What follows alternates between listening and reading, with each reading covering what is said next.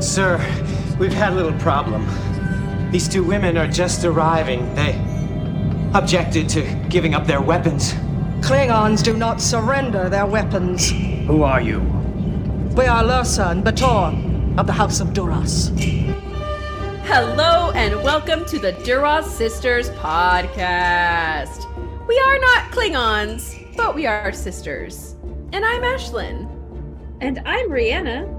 And today is the fifth episode of our engineering series. We are talking about B'Elanna Torres in Voyager. Woohoo! We have made it to the Delta Quadrant. What a long journey we have taken. mm-hmm. Albatory reference, of course. Nice. yeah. um, just quiet gently in the background. yes. Um, Ashlyn, thank you so much for preparing this watch list for this week. I'm very excited to dive in and talk about Voyager after we do a few housekeeping things. Let's get to it. yes, Rhianna, uh, this is a reminder that we are a part of the SPN Starfleet Podcast Network. Please go take a moment to head to starfleetpodcast.net. You can see everybody involved in SPN and also see our beautiful faces in case you don't know what we look like. We sometimes mm-hmm. post, we're good about that on social media, but sometimes I imagine podcasters just because I've heard their voices. And yes. then when I actually see a photo, it's, it's extremely jarring. jarring. Yeah. Same with radio hosts, like that yes. I've known, known my whole childhood or something. I was literally about to bring up on KBCO Robin yeah, Hart with the BCO yeah. morning show. I always thought she was like I don't know, like raven haired and kind Same. of like glasses and yeah. sort of Rita Skeeter, but like sexy, you know? yeah. Um, because she she's like, I'm Robin voice. Hart, you know. Yeah. I'm like, oh, okay, lady. And then Robin. if you see a picture of her, she's blonde and like the no. opposite of what I no, imagine. It's not. it's it's very jarring. Same with Brett Saunders. Like that man does not look the way no. he should. No, no offense, that's Brett. terrible news. Yeah. If you're a, looked. a Denver uh Denverite, you'll be freaking out about Denverite. this segment, but yeah, exactly. we love KBCO out here. Wow. Yeah. But yeah, it's a really great network. Please go check it out.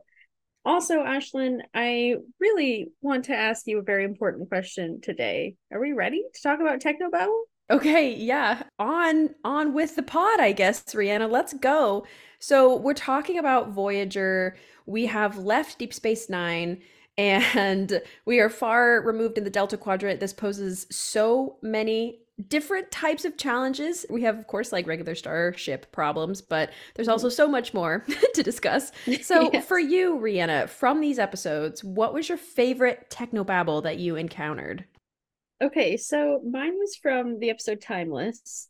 We could have been timeless. There's the Taylor Swift reference if you're playing the drinking game along at home. Yeah, I think exactly. that's that's two. One for It's a Long Road and another for Taylor yeah. Swift.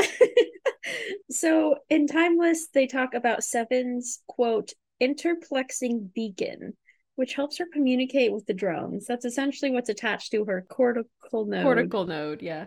And Chakotay wants the doctor to quote determine its translink frequency, and he wants him to access Seven's chronometric. You heard that right, chronometric node um, that they have, uh, and they stole as Borg temporal transmitter. So all of this stuff is just absolutely wild to me. First of all, that the Borg have the technology to create like a receiver that can be sent through time, but also the fact or transceiver, I guess. But also the fact that um Chakotay said with a completely bl- like straight face, he said chronometric node. I just know that it's just like the be like, what am I saying? Why am I saying this? you know, it just cracks me up, especially to see Chakotay deliver the techno babble because he doesn't do it as much. And so to see him really heavily involved in the engineering stuff in Timeless is actually kind of hilarious. And I thought that all of that stuff with Seven's node and the beacon and all this Borg technology is always fantastic techno technobabble. Yeah, like it, very confusing. I have heard in uh, episodes of the Delta Flyer, which is the uh-huh. podcast uh-huh. run by Robbie Duncan McNeill and Garrett Robbie. Wang. They call he's everyone calls him That's so Robbie. I'm cute. sorry, it's Robert. Rob. I'm no, I love that you call him Robbie. Like, we're I- good I friends mean, now. No, we're on for a first name basis. That's after also the name of our father, though. So I was like, you just call Well, him Robbie. he has it's R O B B I E, I Mm. believe, and our dad is R O B B Y. Yeah. So, I feel like there's difference. there's like a different personality with the Oh, IE. totally. You know what I mean? Oh, um, agreed. Yeah, but in in I can't remember which episode, but Robbie was talking about how Robert Beltran and so many Mhm. Roberts. There's also Robert Yeah. Picardo on this show. Um, oh but my. yeah, just talking about how Beltran hated the technobabble, and there Oh. were some. Long, I think it was in Shattered actually, because he has a lot of Mm. long scenes with a lot of technobabble in that, especially when he's talking to Janeway, and he hates those scenes and he gets very frustrated. And for Mm. no particular reason, I also just want to say that we stand with the SAG-AFTRA strike and Yes. people who work mm, like Beltran during this Taka. time is uh, a scab. So Yeah. please support your writers and actors and hope that they get paid. And yes. yeah. Yeah, so the strike is the strike is still going. I don't know how much we've talked about it on the pod, Rhianna, but you and I have talked about it a lot. There, we've tweeted and social mediaed Mhm. ourselves about it, and um, but it, I think it's also good to remind everybody that, yeah, we stand with Yeah. the strike. and like none of this would be possible we this podcast we always say like it wouldn't be possible without you listeners which is true but it really wouldn't be possible without the writers and actors who created the thing you yeah, know, and the creators could never do this, never. yeah disgusting so let's get them paid let's get them compensated for the incredible work that they're doing because wow like i love getting to talk about voyager with you Yes, absolutely, Brianna. Um, well, thank you for that technobabble. I think it's uh, a very great example of some of the things we're going to be discussing in this episode. thanks for that tidbit about beltran that's hilarious um, kind of Yeah, I makes mean- me want it more now that I know he's kind of a sleaze bag. I'm like, yes, he hated the Mhm. techno babble. and if you don't know the tea we're talking about, you should just like look up um what happened at Star Trek Las Vegas. Yeah. Mm, mhm, Okay. Yeah. um, Um, Ashlyn, what about you? What is your favorite techno babble? okay. This I for me, I mean it's low hanging fruit, but I one of my favorite TikToks I made about this scene. It is um a scene from Threshold. Which yes is included in this list. So get your salamander babies ready and get Mhm. grab their headphones. Kim and Paris and Neelix are all sitting in the mess hall together and they're trying to figure out how to make the shuttle, the Delta Flyer, hit warp. No, not the Delta Flyer. I'm sorry. How to have the shuttle hit warp 10 and like pass the threshold into transwarp drive, and, or like using the transwarp drive. And I'm just gonna read this Yes. insanity. Okay, so the problem they're trying to figure out is that the nacelle, like as soon as they hit warp 10, it- the nacelle just flies off. And so they're trying to figure out like maybe we could use some stronger material so it doesn't fly off, or maybe we could do this or that. And everything they think of, there's just like not a solution. But B'Elanna is there in the beginning of the scene. She ends up leaving to go find some biscuits. Don't ask me what's going on. um, but, but then um, Neelix is sitting there like pretending to help. Yeah. And uh, Tom says, maybe we've been looking in the wrong place. What if the nacelles aren't being torn from the ship? What if the ship is being torn from the nacelles? And then Harry says, the whole of the shuttle is made of titanium alloy. At the speeds we're talking about, that alloy could depolarize. Then Tom says, and create a velocity differential. The fuselage would be traveling at a faster rate of speed than the nacelles. And Kim says, that means we just have to set up a depolarization matrix around the, fus- the fuselage. Paris says, that's it! Neelix, you're a genius! Because Neelix did say it was like the shuttle that was shaking and yeah. detaching itself from the nacelle. So, um, he did it right. But okay, fusel- fuselage to me is the best. Yes. The, what? like for me, like number one favorite technobabble. What's a fuselage? I, I don't know, but a fuel solage. Yeah, it's F. It's like fuse, F U S E L A G E, fuselage. I feel like this is like the Star Trek spelling bee. it's like, yeah. can, oh my god. can you use it in a sentence? uh, the fuselage would be traveling at a faster rate of speed. Can I hear it? Like, what else they say? And an example. of the Yeah, word. yeah. oh I- man, Can't help you, kid. we don't uh, know what yeah. a fuselage is. That's a great choice, Ashlyn. I like your reenactment too. That was really good. Oh, thank you. I've actually, because of this podcast, I have been trying to say technobabble a little smoother because Yeah. even when I'm just reading out quotes, I'm struggling with it. I, Yeah. you know, I so I really connect with the actors. Um, Totally. Yeah, just a wonderful scene. Uh, But if you think about it, it kind of makes sense. That's Yeah, why I love it. way. Yeah, it's just enough nonsense that you're like, okay, I can visualize this. but it's also nonsense that like they keep consistent. I think we talked about this a bit, but like with the chronometric node, I mean, it's at least saying chrono, which is um the same thing they always use for time travel, and so it's kind Well, it's of like, okay. chrono, like chronoton, but exactly, still like it's like- it's like crones. It's yeah. It's like chronoton, chronoton. Like you're basically there, you know. And so I'm like, okay, I can suspend my my belief a little bit and be like, okay, here we go. I, I see that we've got some time travel coming up. but yeah, you get a little hint. me. Yeah, because yeah. I'm, you know, I'm no engineer. So I hope to be one day. yeah. Only Um, in not in real life, but in Starfleet. Ashlyn, would you like to hopefully grab an engineer from our action figure pot? I literally almost forgot about the action figure. This is why this podcast has to be done by both of us, Rhianna. yeah, two because people. Otherwise, we, we forget a lot. Yeah, Ooh, okay, I kind of picked an engineer. Let's be real. kinda. I mean, he's not like designated title, but basically. oh no. that was a good chuckle. Ashlyn, All right, who did you bring who did you bring along with us? Oh, Odo. Oh, no. He's like dancing. Yeah. Yeah, Odo's here. That's all I'll say. no, I'm, I'm speechless. Yeah. Okay.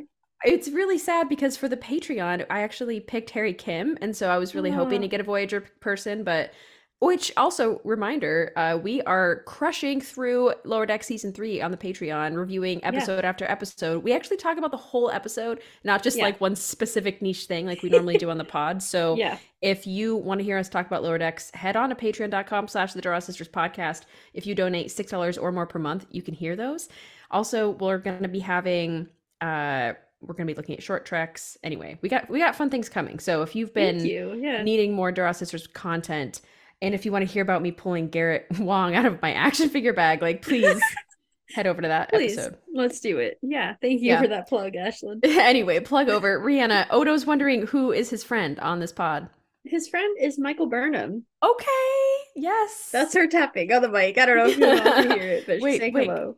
Odo taps back. Like a deeper tap. Yeah. Huh.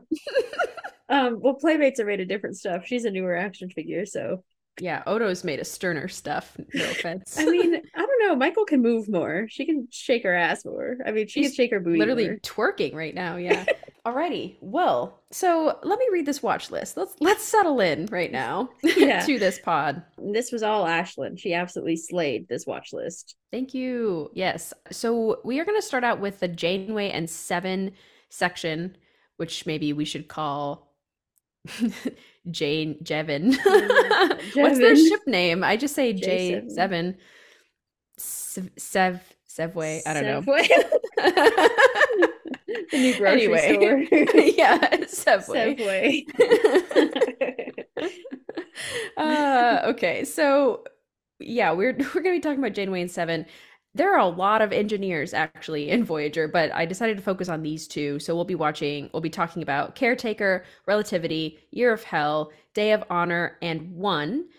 And then we will be moving on to the B'Elanna episodes with Parallax, Prototype, Threshold, Dreadnought, Day of Honor, Revulsion, Extreme Risk, Juggernaut, Drive, and Flesh and Blood. I, it's Ooh. uh, yeah. Again, this is one another episode that sounds like a lot, but there's a lot of overlapping themes, and I'm I'm Yeah. very excited.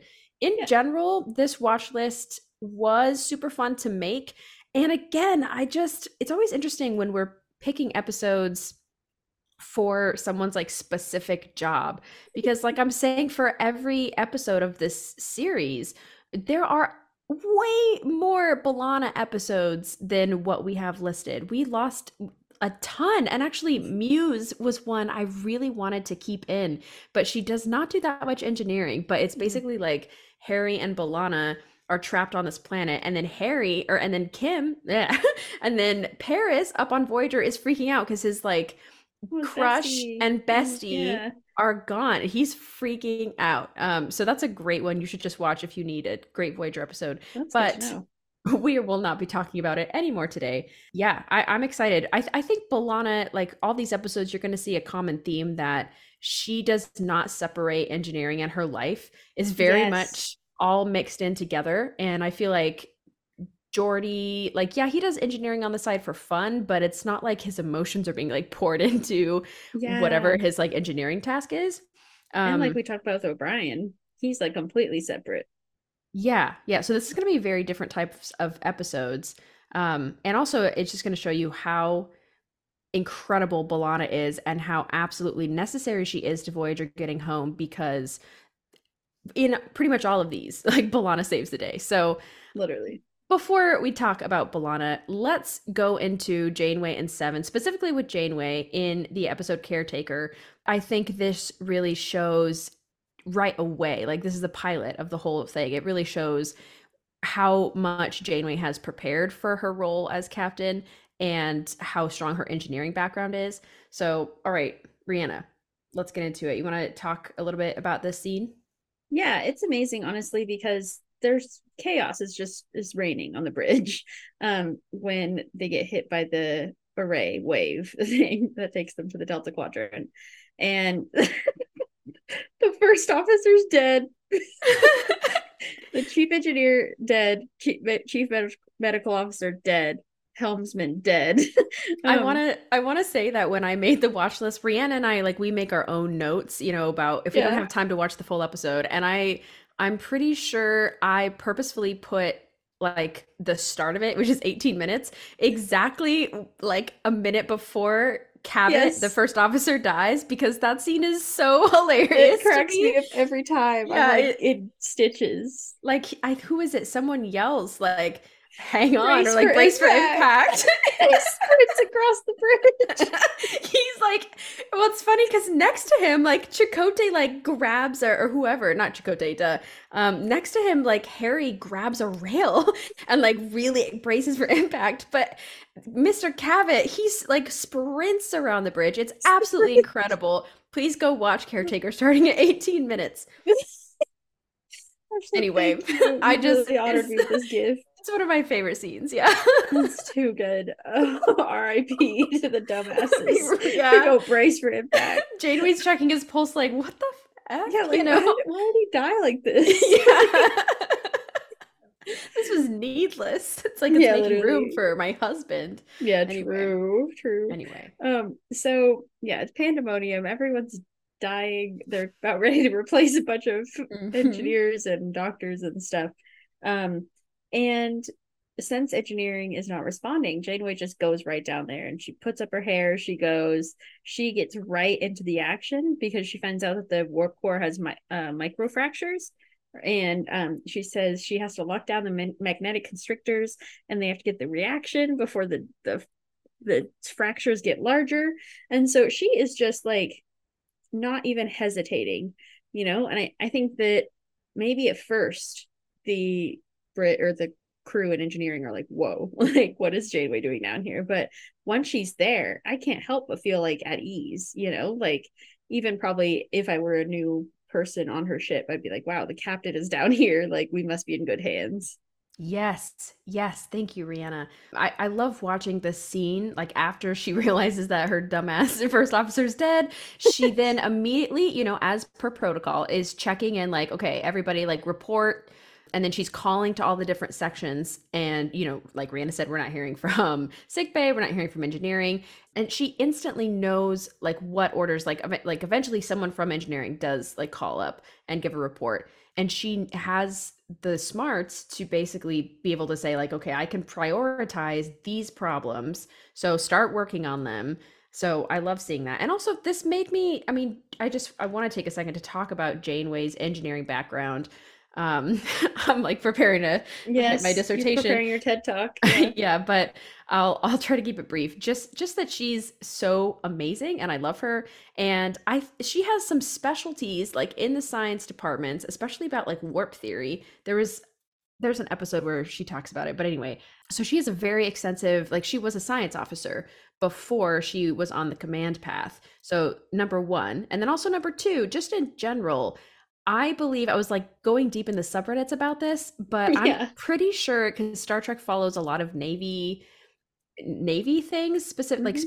military things that are specific to the Navy because they are like a fleet, you know, like Sure. a, a lot of the terms are similar. And so to in the Navy, a commander has to be has to be rotated through every single department before they're able to make that rank. And then you go on to captain and you still have all of this knowledge. Um, That's cool. So I think that is just like something cool to consider with all of the first officers that we've seen. I mean, ex- with the exception of Kira because she was not in Starfleet, but yeah, just something like cool to think about. Like everyone's been in those departments, but Janeway, she just like excels. Like she could be chief engineer of any other ship if she had wanted to be. Like she could have just lived her life as chief engineer, but she decided to be a captain. So mm, I love her so Oh, much, and um, yes. yeah. Mhm. No, Ashlyn, thank you for that background because it makes me also just realize like she is so good at engineering because she also knows the priorities. Like you said, she knows who which task to give to who. And so when she's down there commanding engineering, she's doing the work herself, but she's also delegating. She's not like a lot of these other engineers who are like, my warp core, like, no one touch it, I'm gonna do it all myself, like Scotty or O'Brien. Um, no, Brian's a little better, but definitely Scotty.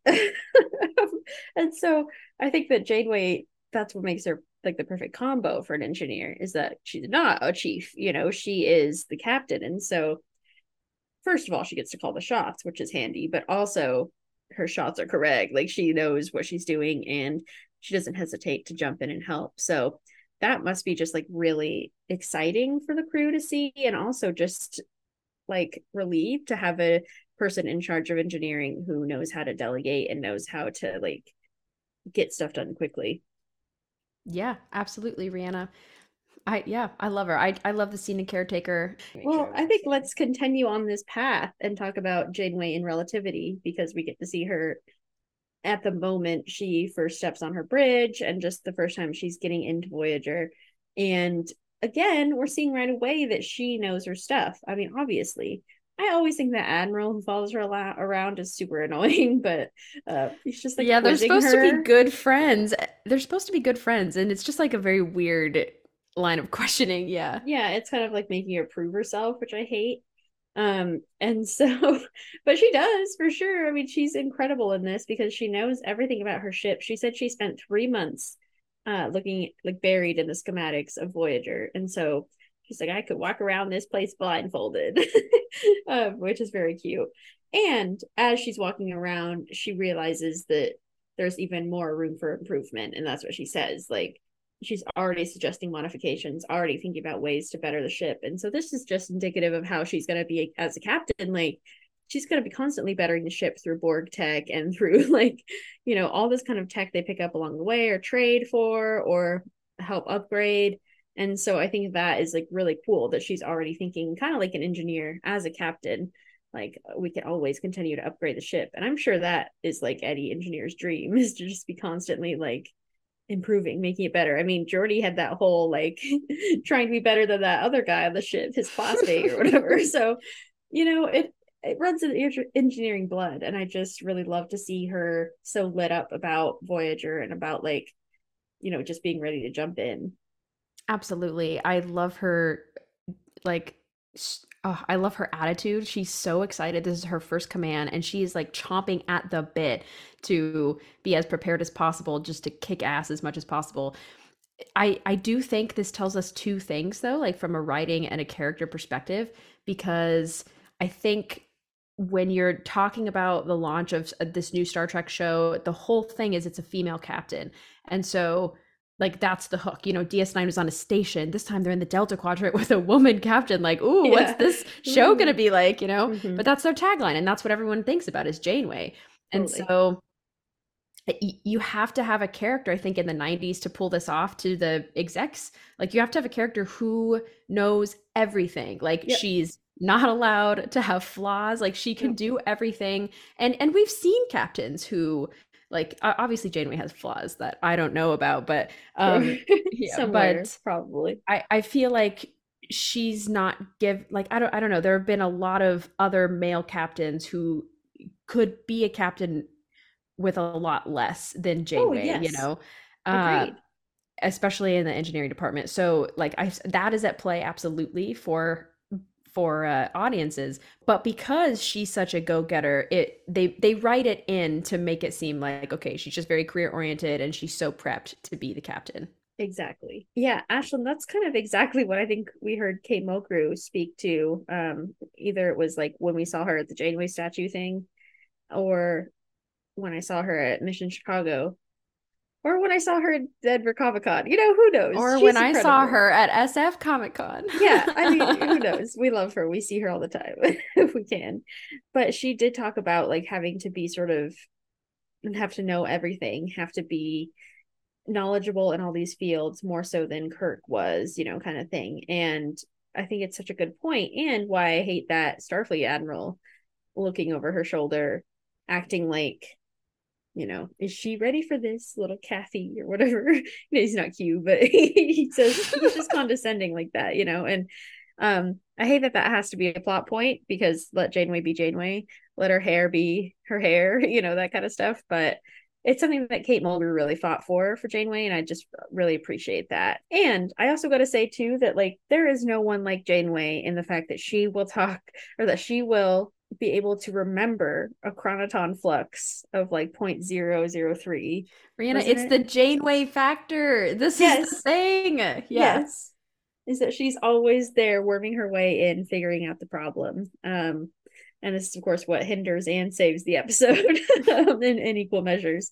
And so I think that that is so special too that she was able to remember it all those years because that shows an extreme attention to detail that engineering's that, that engineers have but also that captains like need, you know? And so she just works so beautifully in these two departments, which, you know, is just amazing to see because I can't wait to talk about how she then interacts with engineering in, in other places and with yes. other people.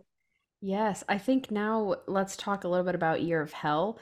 Um yeah. that you we're not going to go in depth, but you can't I don't know, like Year of Hell has to always be brought up some way because they go through so much in that year.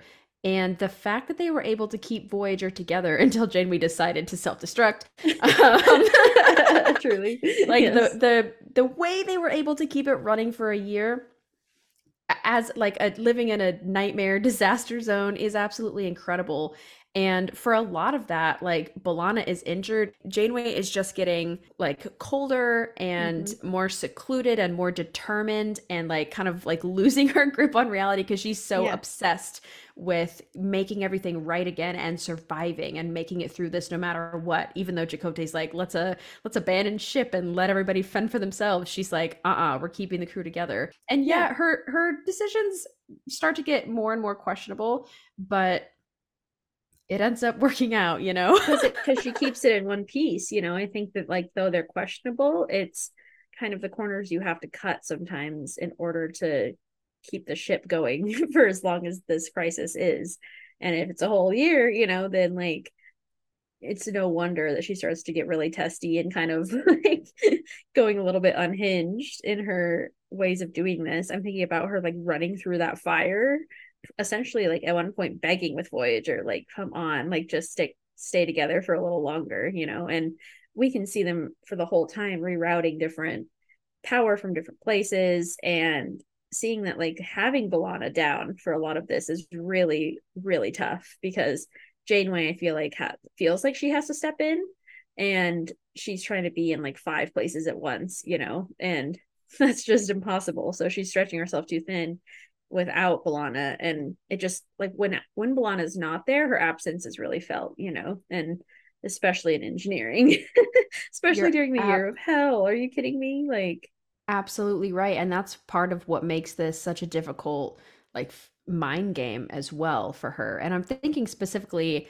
at one point, I believe it's in part two, like Chakotay gets kidnapped and Tom, uh, but like And from Tom, yeah. you know Jane from Janeway's perspective, like Chakotay's Yeah. kidnapped. He, she's been you know like n- not doing well communicating with anyone, including him during this time. But then when he gets kidnapped, he's no longer like that solid thing at her side, keeping her sane and Yeah. stopping her from doing these crazy things. And so they finally find a void where they are not able to be seen by Annorax. this this Sure. mother M- MFer. Um, yeah, literally. he's Annorax. Um, um, he they they spend that time getting repairs done and trying to at least get in good enough shape where they can go out and do another attack or keep surviving or something. And I think they're only in there for like a week and they're having a briefing and B'Elanna's like, we need at least three more weeks in order to even get Impulse back online, you know? Like just the Yeah. minimum, you know? yeah, and janeway's like no i i don't care let's just get out of here and let's face what we have to face and seven is the only one who questions her and says this is dumb you know like we should stay in this nebula and like as long as possible and like maybe get some food or something yeah. um and uh, no one else questions her and and then afterwards she's reprimanded like by Tuvok for you shouldn't question Janeway. So I I don't know I I love this scene also from an engineering perspective because B'Elanna's like you're you're saying you're giving me 3 weeks to tomorrow, you know? yeah, like insane amounts. We're talking Sisko amounts of like Yes. time constraints. Unrealistic. Yeah. Yeah. Yeah. Yeah, Ashlyn, you bring up a good point that we're going to be discussing a lot in these upcoming episodes, which I think is like the connection between your ability to lead and your ability to work in engineering on Voyager, you know, because this is not a normal ship on Starfleet. This isn't even a normal space station. Not that Deep Space Nine was. it's right by the wormhole, but um I think again we're seeing an engineer faced with unprecedented an unprecedented situation that Geordi or Scotty just like didn't really think about or wouldn't uh, we, would be interesting of course to see them thrown in the Delta Quadrant and see how they do you know but They would do that- so well. I'm just thinking about like a Geordi Data spin-off where it's just the two of them in like Yes. a shuttle. in the Delta Quadrant they would like leave with like 30 friends. oh, stop I would love that Oh Let's go God. Paramount. literally get your shit together it's just really interesting we're going to be seeing this connection because engineering on voyager is a lot about communication and like taking risks talking it through trying something completely new for the first time ever is kind of like the daily on voyager at least the weekly when we see these episodes. And so when seven is a couple weeks maybe mere months into being an ex-borg and being you know re uh, assimilated for lack of a better word uh into the voyager collective. And she is bored essentially and going crazy because she used to have all these tasks as a as a borg and she's a bored borg and she needs some work. And so she's like i would like to work in engineering. And i think that this is a wonderful turn of events because it although it does spark the frustrating um tension that's between B'Elanna and Seven throughout pretty much the entire series uh, it, it still shows growth from both sides of learning how to be a better leader. I mean it's making me think too about the deep space nine episode we just watched um called starship down that was essentially o'brien pulling Worf aside and being like these engineers are different than bridge officers. You need to treat them differently. And i think that B'Elanna is also trying to say these engineers are not borg and you need to treat them differently you know? And so B'Elanna having that capacity to sort of say that, even if she's snapping at her or not being like the kindest about it, I think it's really interesting to see their interaction in this. But yeah, anyway, keep an eye out for like that the leadership role because it's such a prominent. Sorry, Ashlyn just winked. She's really keeping her eye out. I'm keeping an eye out. Yeah. She's like, I'm looking around. Um, but it, it is really prominent. Um, so Ashlyn, take it away. I talked my essay, so No, I was so intrigued. I was taking notes. I was like, nice job, Rhianna. Yes. Oh man. Yeah, these needless cat fights between mm. Seven and B'Elanna, I think, is only for the male gaze. I don't Yes. understand why. I anyway. I think the only explanation is that Seven is condescending enough and B'Elanna is proud proud enough that they make like an explosive combo. But I also think that B'Elanna's writing has already become more sophisticated than that like pet- petty pride that she had in the first two or three seasons. Yeah, and I think that once she understands Seven's ability in engineering and how much she can accomplish, accomplish, she does start to respect her more. True. But in the beginning, also remember they still don't really trust Seven, and even Yeah. Janeway like has to pull her aside and is like, um, so can you not like Borgify our ship? Yeah, literally. know? Like, please don't. Yeah. Yeah. So they so to be fair to B'Elanna, like she doesn't really trust um Seven anyway. But y- yeah, I I try to read more and more every time I I get a scene with these two. I I hope you know that Yes. eventually it does start to soften a little bit. Agreed. Or just like help me understand it more and help me understand like why these two would want this like rivalry instead of working together. Yeah, well, and also, you know, we talk about characters like Spock or Dax who can just kind of do anything and data. yes. you know and it's like okay we need Yeah. someone who's so op in the plot to like get us out of a lot of situations Mhm. and i think seven becomes that character a hundred 100%. percent because she can do so much she has Yeah. like all these ability with with her all these abilities with her borg um with her borg parts and also just because she like has an insane amount of knowledge about so many things Yeah. so she's an insanely valuable asset to the crew. And once she takes her place in astrometrics and starts to really like make that post her own, it's so special to watch her like blossom. But she's someone who B'Elanna should always rely on as one of these OP, I can do anything Yeah. engineering wise characters. Especially if it's like I have an idea, but it's going to be impossible to pull off. Just look to Seven. You know, she's like, I've got some nanoprobes, or Yeah. I've got some. I can reverse some polarity. yeah, yeah. My cortical node can do something to Yeah. affect the wave of the ship. Yeah, yeah. yeah so i think that's so true and i love that you talk about like seven in astrometrics because that is an incredible other feat of engineering that we won't be discussing but i just want to shout out her and harry kim which is a weird combo because they're usually cringe af but them working on astrometrics together is really cool and like to see what they've made is really impressive. And i also just think it does give seven that space to just like feel more at home and to feel like this is my domain. I can really like show off all of my engineering skills here. Yes, absolutely. See, I I hate their weird flirting, so oh I i, despise it don't get I me don't like that scene, but it is cool to see them doing really badass engineering. yeah and that one's not in revolution but it's like later on yeah so Yeah, revulsion. You mean not revolution? the Oh, revolution. re- that was a re- oh can't read can't- um, okay, so okay, let's go to one because that is one of the coolest uh seven episodes. And rhianna i completely forgot about one and rhianna was the one who remembered it. So It thank you for your one contribution oh yeah because i called you and i was like there's someone we're missing. Like there's a oh i know there's a really seven, yeah. badass engineering episode i'm not thinking of and you're like ahem, I for was like, seven my, of nine. my wife? Seven of nine? Yeah my wife would like to speak. yeah. So okay well then you explain. Tell us what your wife does in this amazing episode. Okay, well, Janeway will be damned if she's stopped by a neb- nebula. oh sort of that's the, that's uh, my wife right Yeah. there we've each got our wives. I literally yeah. felt that quote in my soul. I was like, Yeah. damn straight, you're not going to let that stop you. yes, because there's a nebula that's affecting every pretty much organic species uh, on Voyager, except Seven because of her cortical node, and the Doctor because of his holographic self. and so they all have to go to cryostasis, and Seven and the Doctor have to keep Voyager running for A how month. For a month in this nebula. It turns out being a little longer, though. It's like a month and a half.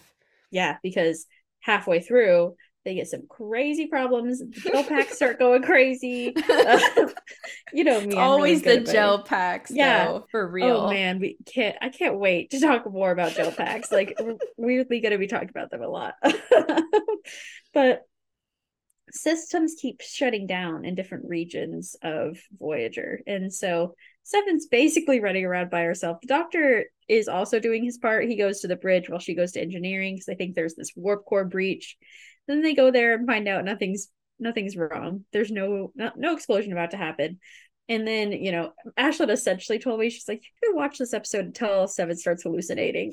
and then it's kind of hard to tell what's actually engineering and what's like just hallucinations. So, which is a we valid love point. we love that she's hallucinating about engineering though like that's so dedicated you know Sounds like a Rutherford. Oh, that's the way I want to go. Like, he's hallucinating about like repairing a like broken door like into the tubes. Like, yeah, I mean, would be surprising. oh it's just so good. Yeah. My first note is mommy for janeway so we're just gonna Yes. slide right past that. Um oh okay yeah. So there there's some really good moments in here. In the beginning after everybody is asleep um we see seven's normal day you know? She wakes up she eats she goes to the bridge checks the course correct like checks the course heading makes any adjustments she need to goes to the doctor and then whatever happens they'll either like start repairing systems or just like just doing different maintenance together and so um at the beginning of her little round she's crawling in the Jefferies tube with the doctor, and he says these tubes were not created for creature comfort. It seems they should have been designed so you could walk upright. and this is that. such a fourth wall. I kind of wonder because Picardo, I've heard again from my friend Robbie that um Picardo made a lot of edits to his lines compared to the other characters. Uh-huh. And so this is the kind of thing I can see him being like, um, I'm breaking the fourth wall. yeah, You know what I mean? we're gonna talk about these crazy tubes you've made me walk in or crawl in all day. because no one thinks about like that like that would be a nightmare if you No. actually had to do that every day like maybe if your knees are like protected by some future technology but Yeah. um it still seems crazy to design them this way yeah knee i mean I'm- the actors for sure probably Scotty's like, them. gotta get my knee pads on. There's no time, Scotty. Oh, but my knees are already chafing, lad. no and they have like the starfleet insignia on the knee pads you know they would though. and they're that's red the- they're red too depending on their, yeah or yellow yeah department. when Ron became an engineer, they handed him his knee pads. Enjoy waste extraction. Here's your knee pads. oh, oh, Lord. That's too good. Yeah. I, I hope that Seven and the doctor had some knee pads. For The doctor, okay, he does not need knee pads. Well, yeah, This he doesn't have feeling. His is- knees are not his. Yeah, his knees don't need to hurt. Um. anyway. Wow. Um. Yeah. So this is when here. Here we go. This is very important section. This is the Yeah. jet. The gel pack session. section. Did you almost Um, say jetpack? yeah, I did. This is the jetpack session where they no, Rita, off there's space. there's jetpacks in uh Day of Honor, so you gotta just oh, wait. Yeah, you're right, you're right. Um oh my gosh, all right, well bringing it back to uh to gel packs. Mhm. Um the neural jetpacks, I keep saying jetpacks. The neural the neural gel packs are malfunctioning and causing false readings to appear in the sensors. And so like there's one point where they think the warp core is breaching and then 7 runs to engineering and everything's fine yeah. but the nebula is affecting bio like bionic matter oh my god the um the nebula is affecting living matter i think biomatter yeah. is what they call it so, and yeah. so that includes the gel packs because you'll remember they like keep getting diseases throughout voyager like We're gonna be talking about that episode soon. yeah, so there's so many things that can go wrong with them, but it's they're way more sustaining than whatever they had before. This was like early in season 1 anyway. And also his um, uh, the doctor's emitter is affected too, which you know, that Yeah. there I don't think there's any biomatter in that, but you know, whatever the plot needs is fine. Yeah, You I know- you know what I mean? It's a good point, but maybe in the 29th century they had already like started conducting things that had biomatter and like non-organic matter. I don't We'll know. have, we'll have to next episode ask Daniels about that. Yeah. Um, yeah, for sure. Add it to the uh-huh. list. Yeah, Go to his My quarters, list of yeah. questions. Yeah. Yeah. so after that, and the doctor is he they barely make it back to sick bay. We've talked about before how ridiculous it is that there's not Run. like a copy of the doctor on like every database and Yeah, not just in like sick a bay. transporter buffer keeps your pattern. Keep the doctor's Yeah. pattern. Literally doesn't make sense. Um, but yeah, running, like, always makes me cackle. I'm like, this is a very serious scene, and I'm just laughing my head off at watching yeah. Picardo and Ryan run. Like, it's so good. Yeah, exactly. Um, but so from this point on, he's trapped in sickbay in case this happens again, and then she's mm-hmm. completely on her own.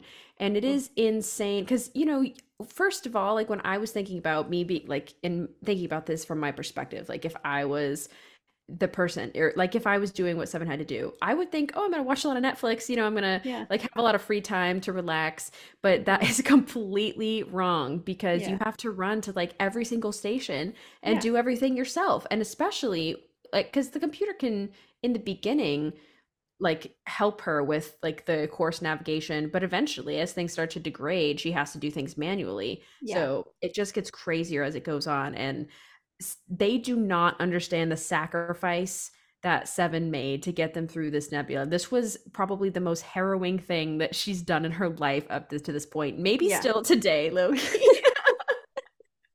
Yeah, not sacrificing herself for the Borg queen or anything. Like, this takes it. Yeah, Um, no this is number one yeah.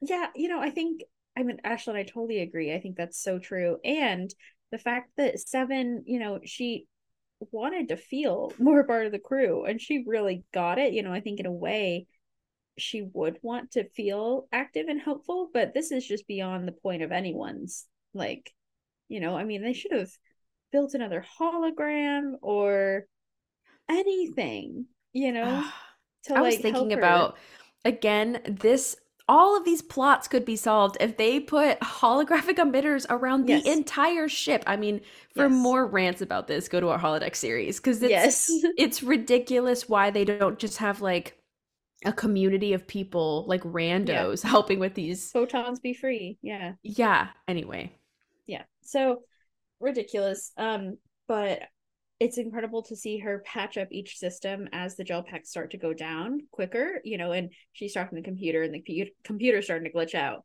And so she's like reroute this system to that or whatever and you can hear the voice clear up again and you can see her shoulders kind of relax a fraction. She's like okay one major crisis averted on to the first or second of like the 10th today you know? It's just insane you know and and why it's so improbable that picard would really think that Be- him and beverly were quote all they ever needed we've only ever needed the two of us beverly to run this whole there's ship. only ever been to the two of us. remember me uh Oh. yeah i just Rhianna, you keep dead. bringing up our like funniest conversations. I feel like Frasier's gonna be popping into the conversation anytime now. Frasier was in our Patreon. yeah, so- we did talk about Frasier. oh, yeah. Oh, okay. The episode. I love also that the theme so far we're hitting is like this technobabble is ridiculous, but I would die for this episode. You Yes. know?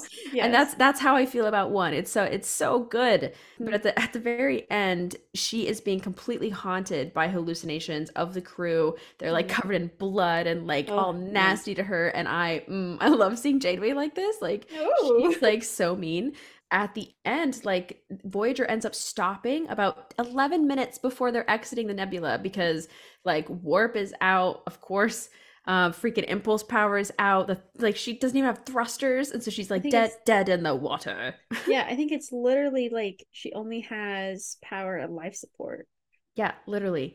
Yeah, exactly. And so she's like, where am I going to get that power from? And then like the evil Janeway is talking in her mind, like, oh, biobeds one through 10, how, you know, Yeah. or not, she didn't say one through 10, but she's like, I could just take away the power Yeah. from the biobeds and use that to propel us to propel us forward. And that's ultimately what Seven ends up doing is she takes the first 10 pods, takes power from them, and there's only about 10 minutes left. So it's like maybe they could survive Yeah. without power for 10 minutes. So she's taking Mhm. this gamble. And um to even take away more power she takes off life support and so she's like choking at the end and almost pass out and it ends up working and they survive Eh, but it's very close you know like she was Yeah. fighting her mind she was losing it like completely like never slept you know so Yeah. incredibly impressive yeah She's barely regenerating. She's barely getting her daily amount of nutrients. So it's rough for a Borg who can't sleep. wow it's very poetic Oh, thank you. I'm a poet and I, I did indeed know it. when's your album dropping rhianna Who knows, bro? Who knows? Could be years. could be years um okay so ashlyn on that note do we want to begin talking about the main event of this yes episode it's B'Elanna time B'Elanna Torres. She is the chief engineer aboard Voyager. And I think first let's talk about the episode where she becomes chief and hits the current chief. so um this is literally how the episode starts in Parallax. Parallax? Oh yeah. parallax yep Where B'Elanna hits Lieutenant Commander? Carey Lieutenant uh baby boy i think it's lieutenant I think he's Lieutenant Carey, breaks his nose. She doesn't want to apologize to him. And Ch- Chakotay is like, I need to deal with this. And so he's like, No, Tuvok, don't throw her in the brig. I'll talk to her. He doesn't tell Janeway. Anyway, a lot of crazy moves on This is everyone's part. literally the episode after the pilot so this is Yeah. extremely early and Second. everybody's in Yeah. their like like chaotic era so No, seriously. the Maquis are ready to revolt. On the yeah ship, literally like- Seska's like when are we gonna revolt Chakotay Oh my god, that's half her role though on the ship is listening into conversations, being like, "Revolt, anyone?"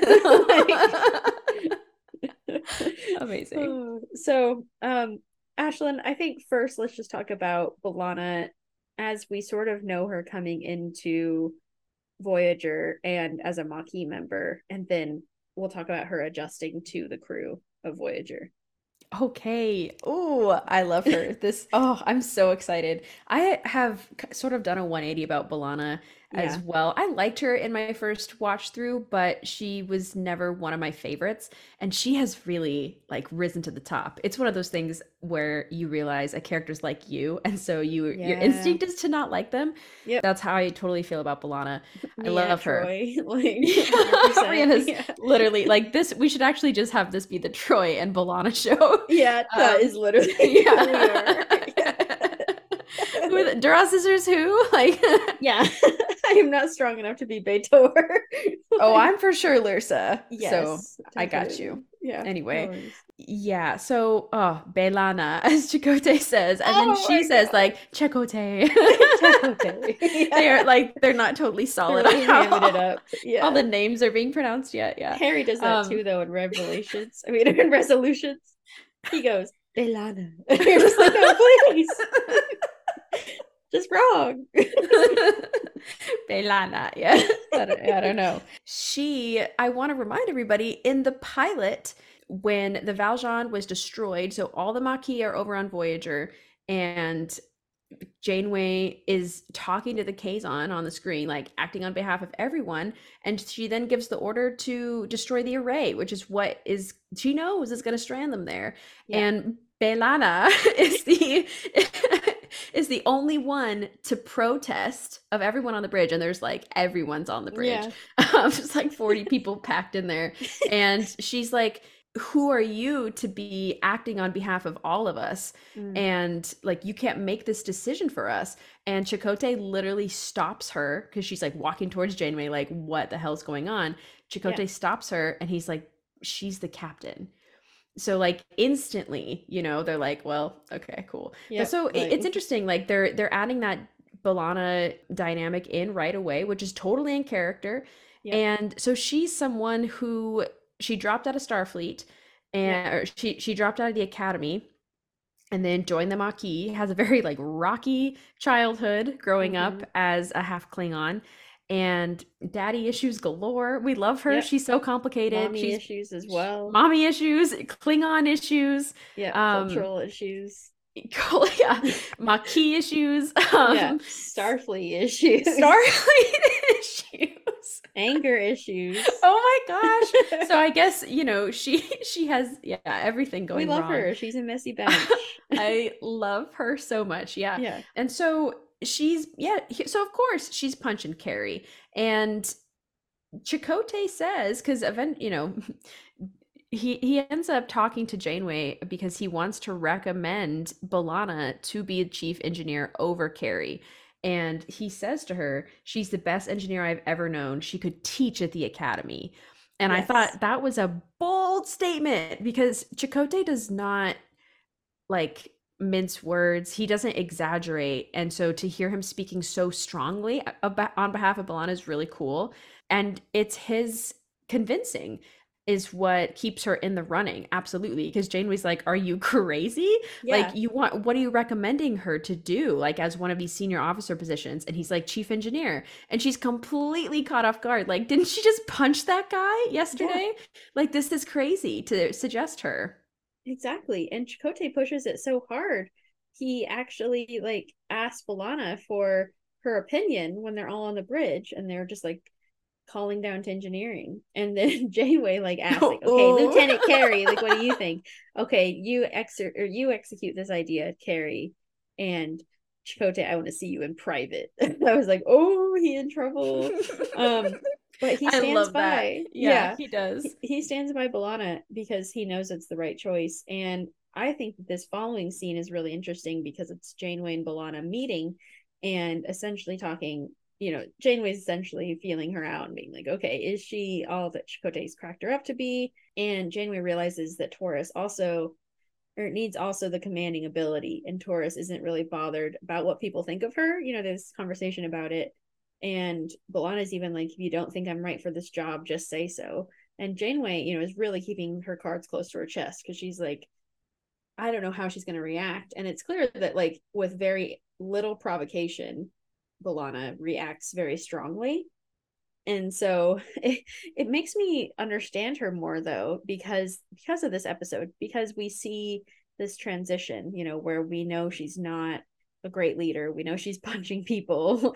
um but we also know that she's like extremely passionate about engineering that she is 99% of the time correct about what needs to be done or at least in the right area and that like i think janeway does end up seeing that potential of being a good leader when they have that you know like revelation in the um in the conference room later on but Well, this first meeting is just so tense it's interesting Sorry. Exactly. I just also want to just so agree with you about how nerdy B'Elanna is because she's so passionate about engineering that she punches someone. yeah Like, I'm telling you, this is not an exaggeration. She is on whale lady levels of passion about engineering because she Yes. smacks Carey just like whale lady slapped her coworker. yes And just For because of for taking the whales, yeah. Ashley, I didn't get to say goodbye to them. Slap, like, and B'Elanna's like, "You want to depolarize? What? What? Boom! You know? Yeah. yeah.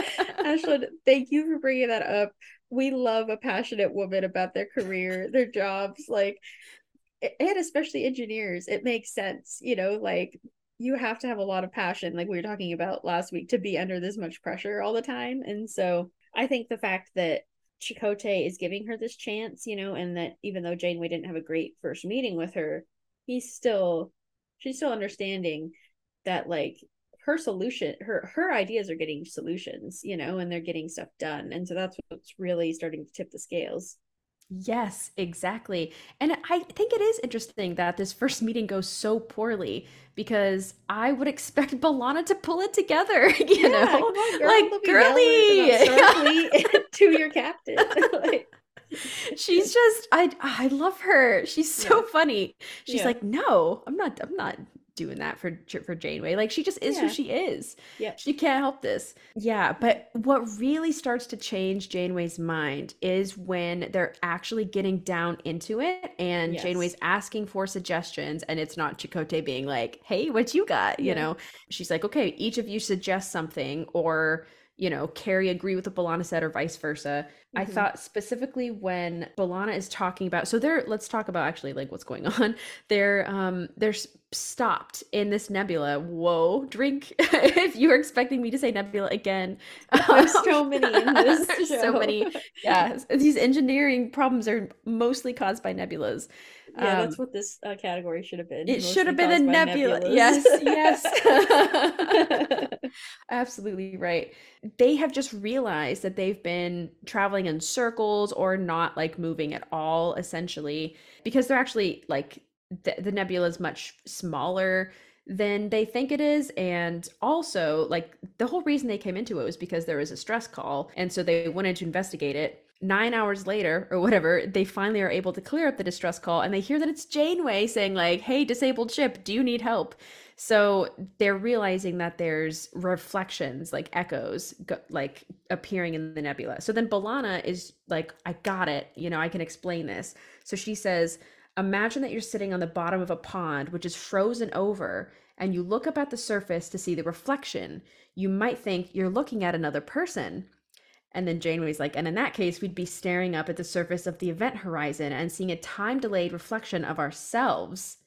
So, like, Janeway is like, I hear what you're saying, and I, I add one, you know? yes. And this is the momentum that they start building in all of these scenes. So that was just the first one. And then the my like favorite moment is in there's like a mm-hmm. second briefing, I think. Yeah. So they have they have 9 hours until the ship is crushed by the nebula.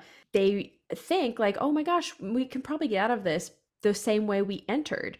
So we have to look for a crack in the ice, I think Janeway says. And so what they're scanning for is subspace instability in the event horizon. And Janeway's like, "Well, what would show up on our sensors?" And they both say warp particles. Particles. Yes. Yeah, it's ah, like you just feel like they're both like engineering nerding out right now and all of this is completely like never been heard of before. Like a ship has never been stuck in a nebula of this kind, so there's nothing for them to draw from. Like it's Yep. by the seat of their bootstraps like Rhianna was talking about with all these new scenarios and having to make up a solution to something that's never been tried without any trials um, Yes, on the spot. So it's just it's so cute to see, cute and amazing and wonderful and genius to see them just like working so well together, like through the power of science, And their brains, their minds. their like, minds. When they attach, not when they attach, when they combine, it's incredible to see what they can do. And also hilarious because, you know, they go on the shuttle together to open the crack wider for the with the warp particles so that they can like get through this nebula and get out of the event horizon. Yes, I also love that Tom's trying to go on the shuttle. He's like, "Well, I'll pilot it," and she's like, "Well, we need someone who knows the finer." Po- we need someone who knows the finer points of temporal mechanics, and I don't think that's you, Tom. And then Yes. she turns around. She's like, "B'Elanna, you're with me. Like, let's go."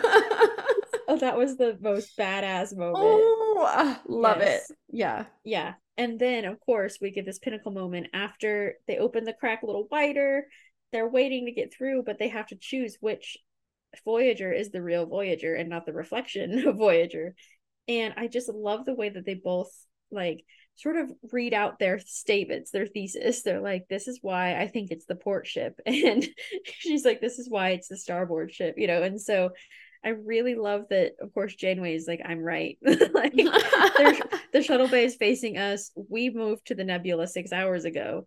So that's the one that was six hours ago. And she was right, of course, but I think it's also sort of forging this moment of trust between Janeway and B'Elanna that Janeway made the right call and B'Elanna trusted her to do so, you know, and is like, well, if you're wrong, we'll have a long time to debate it, I think is what they say, or B'Elanna says. So yeah.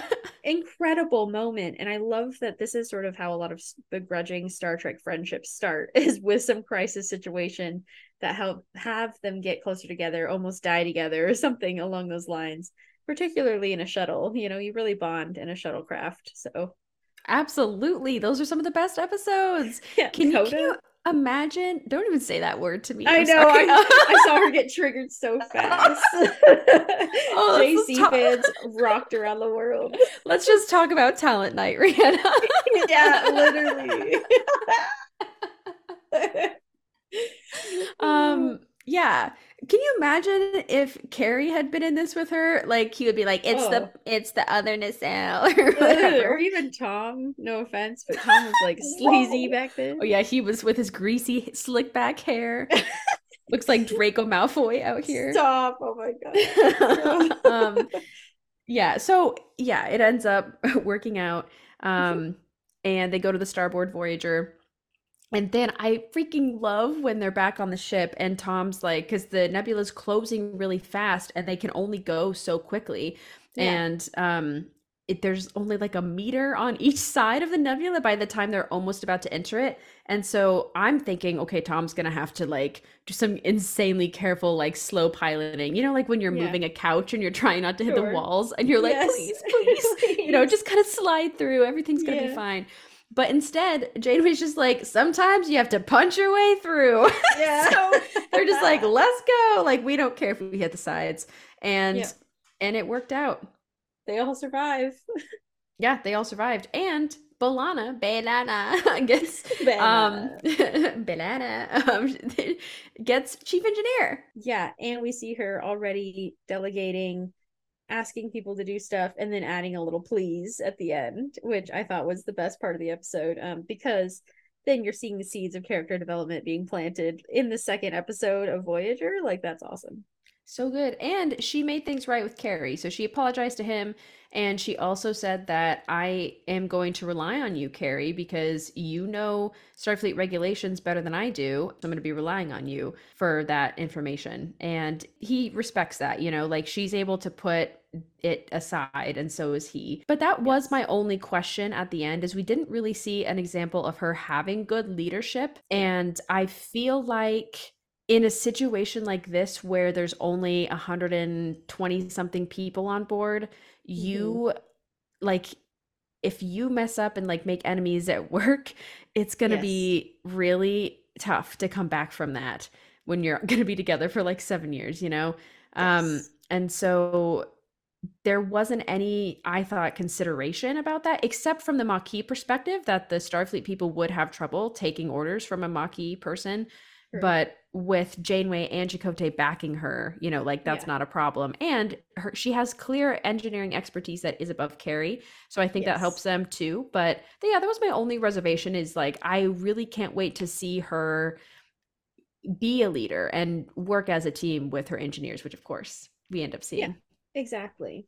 So agree. Okay, well, let's move on to another episode. This is in season two, so we are jumping a significant um, amount for B'Elanna standards because she she starts calming down at the end of season one for sure. So in prototype, this is this one's wild. First of all, it's directed by Jonathan Frakes, and when you see Classic. those three word or four words on the screen, you know that some shit is about to go down. Yes. Okay, so Rhianna, you want to you want to talk about prototype? I mean, it's really a brilliant start. I love the black and white shaky cam from the prototype's perspective. And B'Elanna says it has an unfamiliar power source and she wants to investigate it. And Janeway sides with her over Tuvok's security worries, which is very on brand. Janeway is also an explorer. She's like, We're explorers, Tuvok. We have to. and Tuvok is like mentally face palming. I think he's just like, Well, when it eventually becomes hostile, I'll, you know, like take care of I, it. I will say, just interject for a second, that this is an example. You know, we were joking last week about how some of these plots could not happen during the war. yes. Like, this is also uh, like True. their main goal is to get home. And Janeway's like, which this is a big criticism that people have of Janeway is that she Mhm. stopped too much to explore. And you know, I hear you, but also like the amount of tech they brought back because of Mhm. her willing to just be like, "Hey, let's go. Let's have some fun." They really reap the benefits of it a lot and yeah. in most situations. And the sanity of the crew. You know, I think they would have gone crazy if they were literally only trying to get home. That's all they ever thought about, all they ever worked on. yeah, you have to have quality of life. Yeah. Yeah. So Janeway's like, "Who needs security?" Yeah. Who needs bring security? bring this robot they keep calling him Yeah, um, right. right right here let's do it and so they Cracks my the my favorite thing ever they take the robot literally next to the warp core Again? Okay, what is this Geordi LaForge coded bullshit? I'm just like, is there an operating table by the warp core? You know, like is that the only place you can work on engineering like side projects? Is by It's- the warp core? it's the only set they have in engineering. There's no like I feel like even in TOS we saw different types of engineering Yes, rooms. labs. Yeah. Yeah. but no, no, no. We have astrometrics and we have the warp core. too true, too true. Um yeah, this is insane. And we see that B'Elanna gets quickly swept up into this because it's frankly a very interesting project for her engineering brain. Um, her and Harry start working on it together, which I think again, like Harry is also another great engineer that we don't speak of a lot. He does do a lot, you know, in Voyager, and I think that we see him working with a ton of other people a lot. So he provides a lot of assistance or comes up with ideas when they're at a block, a roadblock or something. But we see in this one that Harry, that B'Elanna is like shooing Harry away and truly wanting to like spend hours into the night working on this robot. yeah, Oh, she yeah. becomes she becomes pretty obsessive.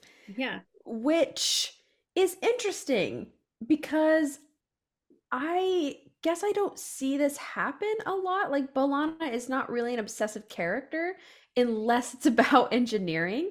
And so I think probably the potential like this is a problem that she doesn't know how to solve and that must just be so annoying for her. She's Yeah. like I don't care how long it takes because the problem is they don't have the same type of energy to like like if the robot dies completely they probably won't be able to wake it up at all because Yes. they can't exactly replicate what type of energy he was like consuming and Mhm. so she says like so her thought is like she has to keep him charged essentially yeah. until she can find a way to like make an adapter to their plasma you know all this all this fun stuff well actually i have i have uh some of the facts if you'd like them Yeah. The energy source is chromodynamic module powered by a tripolymer plasma.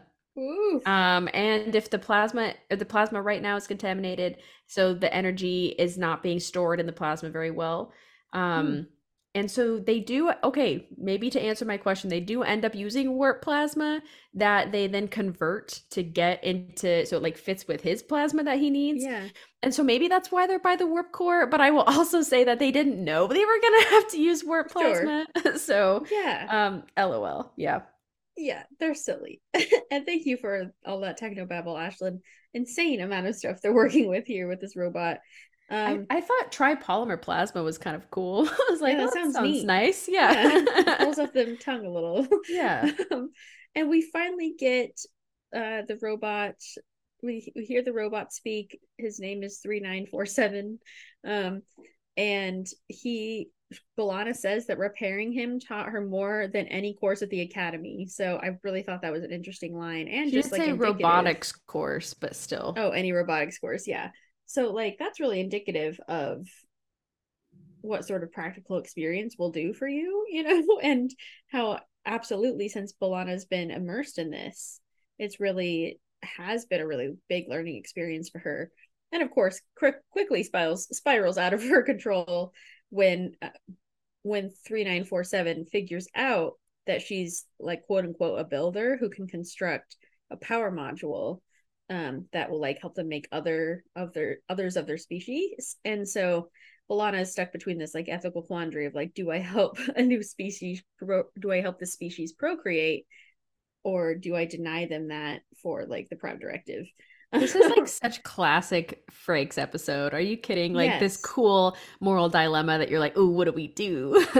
yeah i mean it's so interesting and you know when we have an ethics podcast we can discuss this in more detail of janeway and B'Elanna's discussion. But ultimately janeway says no you can't do this because the builders were the ones who created the robot species and they are pretty much just meant to serve. And so they were created and, and they were created to not know how to build more of themselves you know which is of course like a practicality that makes sense logistically but then B'Elanna is kidnapped and pretty much just like told make this or I'll kill your crew kind of thing so B'Elanna gets kidnapped a lot and so do engineers in general like not as much as Chakotay. I still don't think um, he's still Starfleet's most captured, but I do. But I do think that like between all the engineers, Geordi, O'Brien, B'Elanna, like there is so much just grabbing the the smartest person, the engineer, and using them to like help fix something. Yes, this is so true. It's because all these characters are so useful. And so if a if another character sees how smart they are, they're like, "Hey, okay, come on, come help me." And that's yeah, that's exactly what happens. I also I just we did skip over the fact that the doctor did come to talk through the like plasma issue with B'Elanna and Yeah. we talked about it a lot in our um hull in our holodeck series, but B'Elanna is the doctor's doctor, you know? And Yeah. so this is a early example of how they do work together well and like they're talking about, you know, it'd be like giving a blood transplant from a Bolian to a Vulcan, like, oh, yeah, that would be one unfortunate Vulcan. Uh, but Yeah. that's how she gets the idea that maybe she can modify this plasma because it's not blood, you know, um, Yeah. To make it to work. So yeah, just a cool, just kind of a seed, you know, of that. Um, we So won't talk cool. about that too much in these episodes, but uh, like his existence and all holographic existence relies upon B'Elanna ultimately. It's So- important for our last episode for sure. So, Exactly, setting up a little Yeah. wink, wink. Nice, I kept my eye out, Rhianna. Yeah, there you go. That wink is coming back. yeah, yeah. Um, Yeah. Mhm. And I think, you know, in these situations where B'Elanna's kidnapped, she is a pretty good like negotiator for herself. Like it's um she's always able to kind of debate with the person and say like why do you want me to do this? What will you use it for? That kind of thing. And so she has this really great conversation with the bot who is like her kind of friend now while the other one is just like do this or I'll kill you, you know, kind of thing. yeah, they they're bonded because Yeah. Like he knows how long B'Elanna spent trying to get him to work, and so I think they're Yeah. both invested in each other at this point. Yeah, exactly. And he she's end up she ends up being able to create this power set this power source that they need in order to create a prototype. And so she's able to create this prototype of this robot and is truly the builder, you know, because she gets to talk talking with this the guy with the robot. He had 3947. and she says, you know, it's the well, and that's where the famous quote comes from. I thought I wrote it down. The famous quote. Oh no, no, it's not. It's in Flesh and Blood. Anyway, so um, she builds this prototype, and then she has to destroy it. You know, because it's they can't use this. It's going to create like a a crazy race of robots that could, you know, like completely change the culture and dynamic of the population. Blah blah blah. And so it shows really B'Elanna's love and compassion for engineering and for life because she created this thing and she also has to terminate it. And so it's just like, what a crazy twist for her and what a hard thing to do. But she's like so strong to do it. I know, seriously. Like she she's like destroying a babe her baby, you know, something that she poured so much. I mean, she didn't want to be working for them, but this is something that she wanted to do in the first place and why she went to Janeway like, "Hey, I'm I'm down to help them because it would be really freaking cool." Yeah, I and also the data reference happens right oh, before Yes. this because he 3947 is asking her about oh do you have robots or synthetic life on your or in your system and she says only one who's like she's like we have we have synthetic life but only one who's sentient Mhm. and she t- literally says his name is data and he wears my uniform or he wears the same uniform and like he's also on a ship and i i'm just like ah you know Oh. like the when voyager references tng anytime i cry and i data Yeah. is like i feel like not talked about enough in the star trek universe of course Yeah. not in like the human not in our universe sure we talk about him all the time but yes Yeah. i agree like not a lot of uh officers bring him up especially engineers even though they should. And i love i'm sure that B'Elanna is fascinated by data. Too bad they never met. That would have been nice. Um Yeah. that'd be cool. at an engineering conference maybe they have. Yeah exactly. No one gets kidnapped or the conference gets bombed or anything like yeah yeah good, yeah. exactly. Amazing. So Yeah. ashlyn shall we go warp 10 for a little bit so we can talk about Threshold? Let's go. I'm ready to be so altered that I no longer recognize myself at the end of this conversation. okay, cool, cool, cool.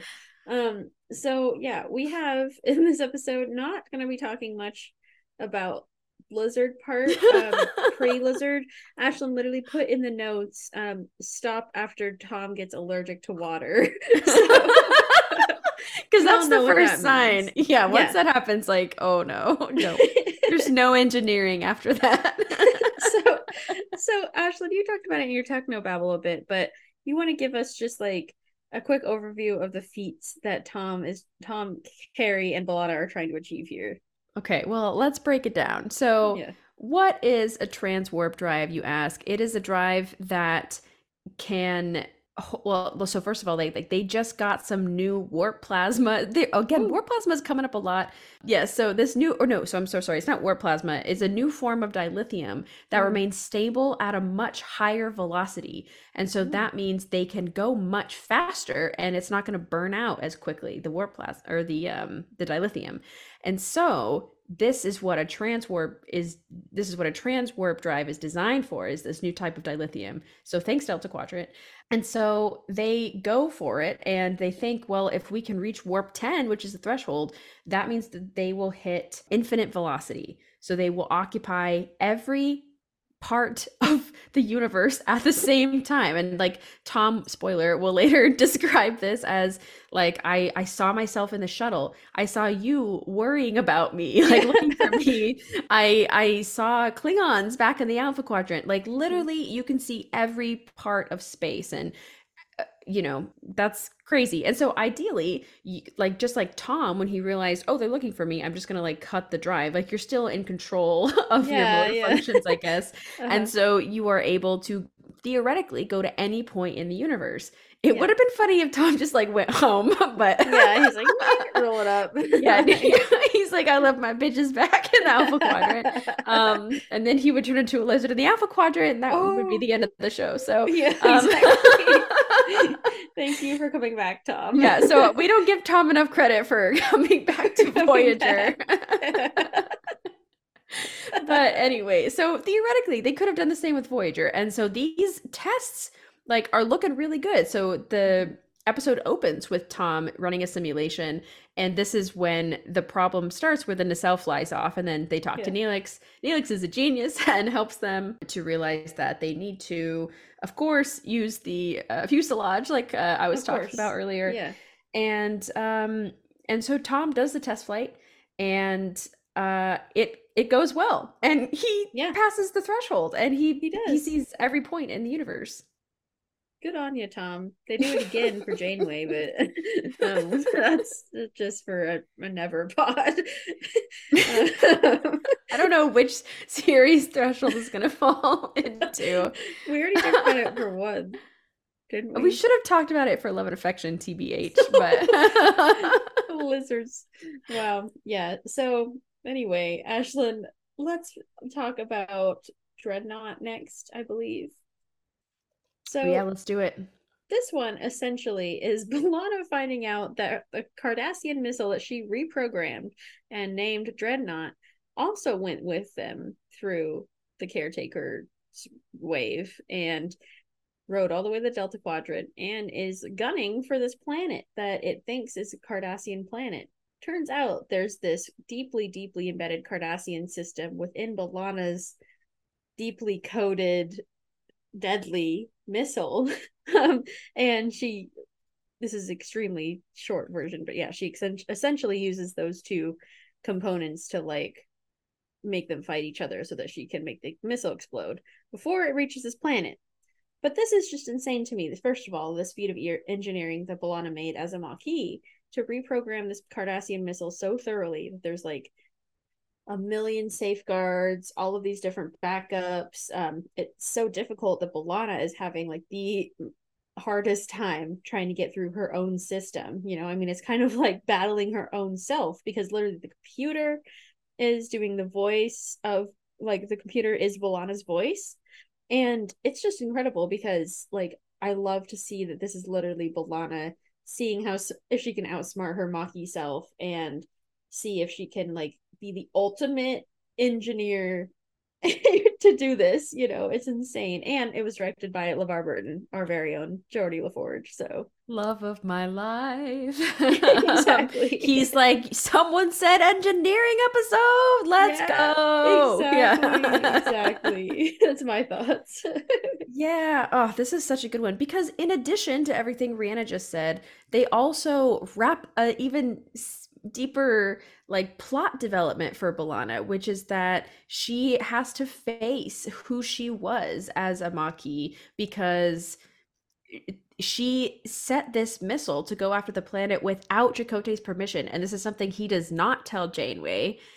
She who did she end up telling? She told did she tell Janeway that? She told I thought she told someone else. or Yeah, she told like some random person, but anyway, Yeah. Tom probably. I bet it was Oh, Tom. Probably. Um. Anyway, so, so, but she admits that she was so filled with hate and anger that she just did it without asking him, and he was so like he didn't yell or anything. He was just like deeply disappointed in her and thought that at this point they could trust each other. And by setting the missile off to the planet, it means that they didn't have that trust. And so when it went missing, taken by the array, it, she assumed it was destroyed. She was Mhm. so relieved and she thought, thank God this nightmare is over. And so now here she is 2 years later having to deal with it, just like fix this mistake. Otherwise, it's going to destroy this planet of like millions of people. And so it's I think just another example of like how something that is done in the name of hate can have like such unpredictable consequences and hurt someone that you are not intending to hurt. Like B'Elanna Mm. would never have wanted this to happen, but it's just like the consequence of these actions that she took two years ago.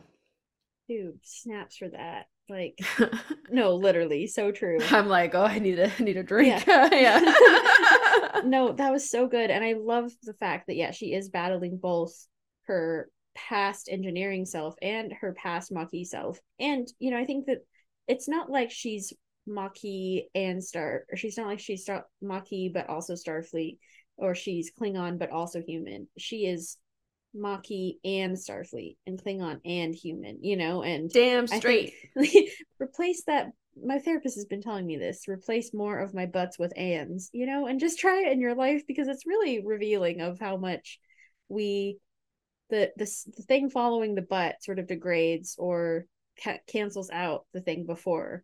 And I think that like B'Elanna does that a lot to herself. She cancels herself out and she thinks that I have to be this and this, but also that instead of being this and that, you know? And so this is a really cool episode to hear herself in B'Elanna's voice, you know, with this computer, talk to herself, outsmart herself, and ultimately get this nightmare officially over, you know? And so, yeah, just kudos to everyone involved in this episode. It was so good. So wonderful. I think one of my favorite parts, I mean, just the the missile's personality in general is so Yes. interesting. And especially like when B'Elanna's trying to talk it into circles and try to confuse it, she the computer keeps insisting you like the re- the whole reason I'm not obeying you is because you are coerced by the Cardassians. Like that's the third most likely thing that's happened to you or you Mhm. change sides or something. And so I can't trust you because you're participating in the Delta Quadrant deception. And I thought that was like such a badass. Um, I was like, ooh, I like that title. Like, is that my next band name? But yeah, and then also I thought, oh man, um, who says this? I think it was Tom. He said because uh, they're hearing the missile, you know, they're like hailing the missile. So on the bridge, they're talking to it to Dreadnought, and Tom says because I, I think the missile's like uh, Dreadnought will destroy. and Yeah. Tom says, when a missile starts talking about her, your themselves in the third person, I get worried. yes. No, Like, that's so too. true. That's like TOS 101. you gotta Yeah. start running. that thing's about to explode. Like, Exactly. Yeah, and again, we're seeing B'Elanna negotiating herself and like outsmarting the person that is like trying to force her to do this engineering thing, um, or trying to stop her in this in this case. It's really incredible to see her negotiate this missile and then negotiate the Cardassian sub program underneath that she also has to fight with. So Well, and that creates a distraction, so she's able to physically like yeah, get at there. get at the shielding herself at the casing. Oh yeah, and when she's like about to pass out and still like cutting through the casing with her phaser, it's so epic. so badass. And also Yeah. she's like, you know, choking, like not much oxygen Yeah. left. And then the missiles like Dreadnought says, um, you know, I'm starting to reconsider. I think you're right. Like I am in the Delta Quadrant. And B'Elanna's like, I am not falling for Yeah, this. she's like very funny. Yeah. yeah, yeah. Like How, what's how sass? Of, of this missile. Very Yeah. yes. Oh yes. So Ashlyn, I think shall we move on to Day of Honor? Yes, please. Let's go. It's season four. Woo! Ooh, Seven is here. we talked about her like oh a little while ago. Yeah, this episode. is Seven's entrance to engineering. But on the B'Elanna side, she's having the worst day. It's the day of honor. Everything is going wrong for B'Elanna. She like woke up on the wrong side of the bed, essentially. Yeah. And having to work with Seven is grating on her as well. Also, I thought it was interesting because when Chakotay first asked B'Elanna, like, is it okay if, or not, is it okay, but like, hey, I'm just letting you know, giving you a heads up that Seven's going to be coming down here because she wants to be Yeah. working in engineering. B'Elanna says that they know nothing about transwarp technology when Chakotay says, oh, she probably will want to implement, like, implement some Borg technology. But I was Yeah. like, transwarp technology you already had the threshold episode in season two and Yeah. at the end like the conclusion to threshold was tom was the first pilot to ever break the thresholds, you know the warp Yeah. bar- the warp 10 barrier so his name is up in lights with cochrane and the best of them yeah. but we will keep this technology and develop it further and like com- complete more tests was what janeway said and so they've clearly done nothing like that because No. Milana forgot it even existed I think she's talking about like transwarp conduits, maybe. Like she's thinking more in a Borg territory. She has I- no idea. i think so but it's like still it's like it's the still same, principle. yeah so i don't know. Yeah, Um, agreed. Wild.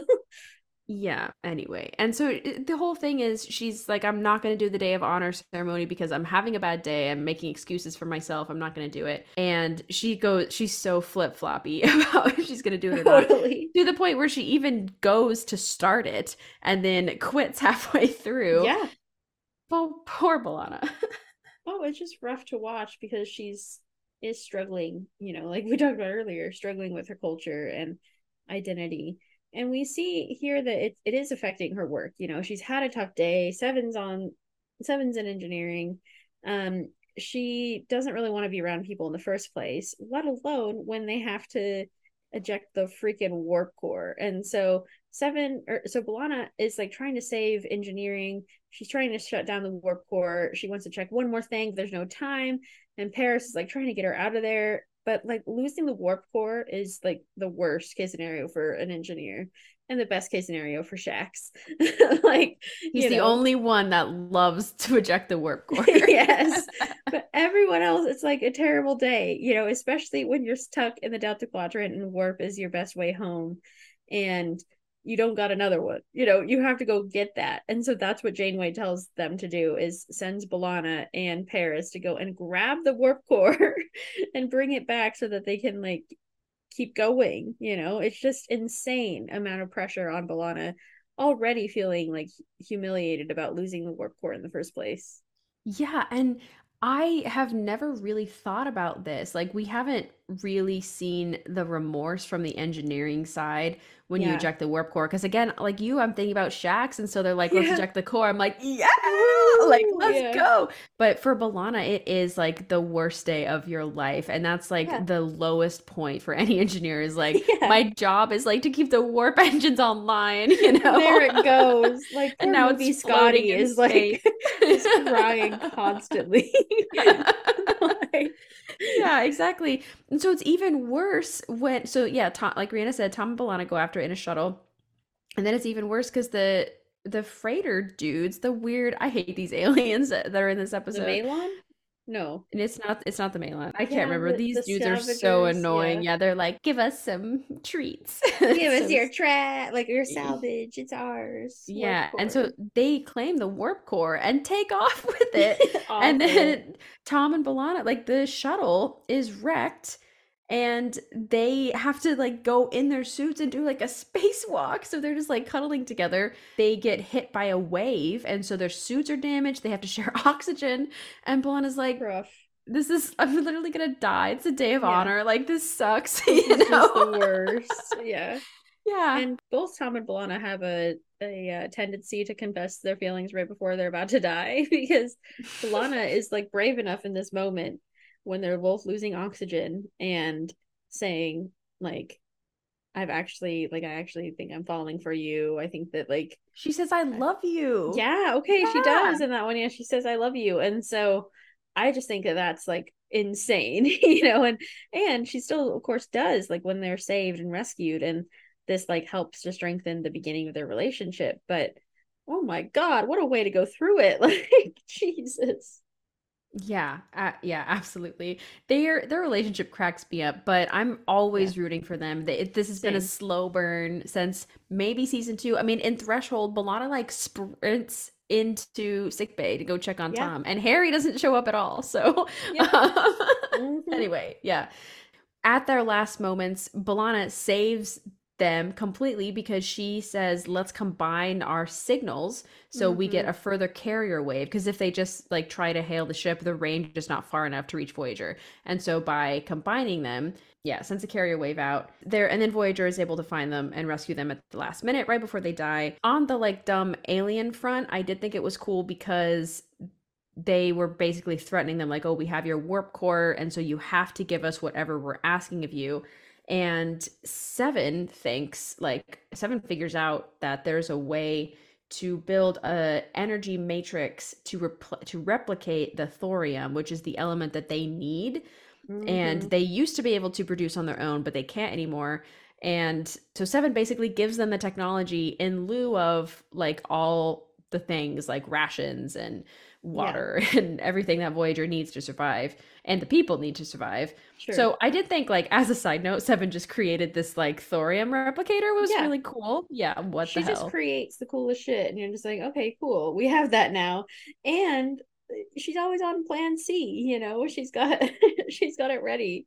Damn so i straight do love to see that uh no pun intended. So shall we move on yeah and let's do it Uh, to revulsion an episode that i think is revolting yeah but the revolting part is the harry seven part well that and the hologram part like honestly Yeah, the whole hologram thing. is awful and sleazy she and- nasty yeah I don't want to talk about it for long, but I do think it is important because B'Elanna's kidnapped again. I've been kidnapped. She, Kidnapped by danger. Yes. yeah, exactly. And her and the doc are, I guess they go together on this hologram ship, but you know, it always turns out that he's evil or like something always goes wrong. The poor doctor, he's so hyped. He's like, Yeah. hey, buddy, like hologram friend. Yes. And then by the end of the episode, the hologram's like reaching inside B'Elanna's chest and like trying to kill her because he hates um he hates organic life forms, which just like theme of the these hologram episodes. Um Yeah, and also taking the huge. brunt of it. Like I'm I'm also sorry because this is a huge oversight from the holodeck series that I did not include this oh, one. psh, it's okay. We Um, also didn't but include it- the one where Barkley is like fully Uh, I so you're fine. that was a tasteful omission. Since Yes, this it was, a th- one that I'm this- thankful of. this was a thoughtless omission. So Okay, we'll take it. Um, but essentially, B'Elanna is like we talked about the doctor of the hologram, and so she is definitely the one that everyone goes to when looking for like help with repairs for a hologram or whatever, and with help with this hologram. And she is like in the sort of background trying to access his matrix and trying to stop him essentially. And she ends up destroying him so kudos to her. But like she's literally like so unwell and like it's incredible she survives this and i just think like this is again B'Elanna working just quickly and efficiently but yeah incredible Yeah, uh, it's also amazing. I mean, you mentioned she's incredibly unwell. That is because he has like broke he the creepy dude like broke broke some of her heart ventricles Ooh. and so like her heart is like barely hanging on but she has like broken ribs she's in she's bleeding internally it's unbelievable that she's able to even walk at all. But I think the adrenaline of like he's chasing her is so creepy throughout. And also, there's a fake out moment where B'Elanna thinks that she's deactivated him. Yeah. And then he just comes back because the doctor finds the holographic fish and is like, Are you sure? Um, Yeah. But yet, despite all of her injuries and also having the doctor literally down there with her, right. like she still defeats him on her own. And I absolutely adore when she finally kills him. There's like a giant button on the display. And I just, Yeah. I love the idea that they're like, we have to have a huge octagon shaped deactivate button, um, like in our normal part of the engineering program. Mm, just beautiful moment. menu yeah, screen like- choice. Yeah, Yeah. so Yeah. funny. Great point. Yeah. Yes. And then she fixes Oh. the doc. It's it does get scary when he has his mobile emitter because you're like, oh my gosh, this hologram's gonna go aboard Voyager and kill I know, everyone. right? It's just insane. Should have been on Spooky. On Um, another thoughtless yeah. submission. And this were both my series. I'm so sorry. Well, you know, it's fine. This episode is revolting. So Well, I'm also Voyager had like Voyager already had like 40 40 million spooky yeah, episodes. at least so- in holodeck. Yeah. So Mhm. okay, Ashlyn, I think it's time to briefly talk about Extreme Risk, um, because this is, of course, the birth of the Delta Flyer, the first episode where. Um, Yes. yeah, it's a paper. Um, it's where essentially the Delta Flyer is starting to be constructed. Tom has Tom has before this episode been really thinking about it, and he already has plans drawn out. Um, this is just like this and Drive are just like the ultimate. Watching like the ultimate nerds being nerdy and doing their thing and loving it, you know, like that's what I do love about this. Is yes, they're also trying to figure out how to get this um probe that's stuck in the atmosphere and they can only send a shuttle and tom is like this is my time like we can finally build this shuttle i've been begging you all to build for months and months and i think it's so funny that once they start building the delta flyer like everyone's on board and they're so excited and like it's just it's so great to see like my little engineering nerds in their happy place Yes, absolutely. Uh Tom is just feral in this episode. He Yeah. is so excited and I guess he's been pestering everybody about wanting to design his own shuttle. Yeah. And uh, Chakotay's like, dude, we've been over this. Like there's no there's not enough resources to do this type of thing. And also in this perspective, there's not enough time to design and build a ship because they Yeah. have to go get this probe. And Tom's like, "Well, well, well, like I let me show you what I have." And he has already been designing this and I love Okay, let me just let me just talk about what he's Yes. adding. So nor- he says like a normal class 2 shuttle is not going to cut it in the Delta Quadrant. We need something better to deal with what we're facing. And you can tell Janeway is like I love this. Like totally you know, like the points that he's making cuz she's already you Yeah. can imagine she's probably like mm, like interesting I would I Yeah. would be interested in a shuttle, but like these circumstances is a great excuse. So Mhm. um, Tom is planning on using Borg weapons, ultra aerodynamic contours, retractable nacelles, parametallic hull plating, unimatrix shielding designed by Tuvok, and like all of these things. It's like a crew effort, you know. Ooh. Um, Janeway's like, say no more, let's go. Let's do it. Oh man, I love this so much. I love that um Seven sees his Borg inspired weapon system. She says it's adequate, and Tom is like, that's high praise. you know, and I just I love that moment. But yeah, we're seeing here, of course, B'Elanna's side is like she's not excited about this. She's not excited about much and just like truly going through the motions. And so it just breaks my heart because I know that B'Elanna at her like in her at her healthiest would be really pumped about this and would get all giddy like she was with prototype and that kind of stuff. And i think she did help a little bit but she's easy to just like resign herself when when seven calls her out and says it's not a very good design or something which of course is seven also just being like cannot read a room to save her life. It's like interesting you know that tom is really the one to keep trying to pull her out and keep being like making this amazing project. I thought you'd be interested, you know, and trying to see if he can get her to talk about it. But, you know, she's pretty stubborn, so it takes her a while. Yeah, absolutely. I I think it's also I don't know, it, it's just a good reminder for like the signs of depression. Like if you're not getting excited about the thing that you are so passionate about that you would punch a fellow engineer over Yes. like maybe something's wrong or something has shifted for you that you need to address. I i think this is like as hard as this episode is to watch in so many ways i do think that is a really i, I don't know. They like i do think they portray, they portray the depression and everything that she's going through really well. Yeah. And i love at the end where she's she somehow convinces Chakotay to let the to let her go Yeah.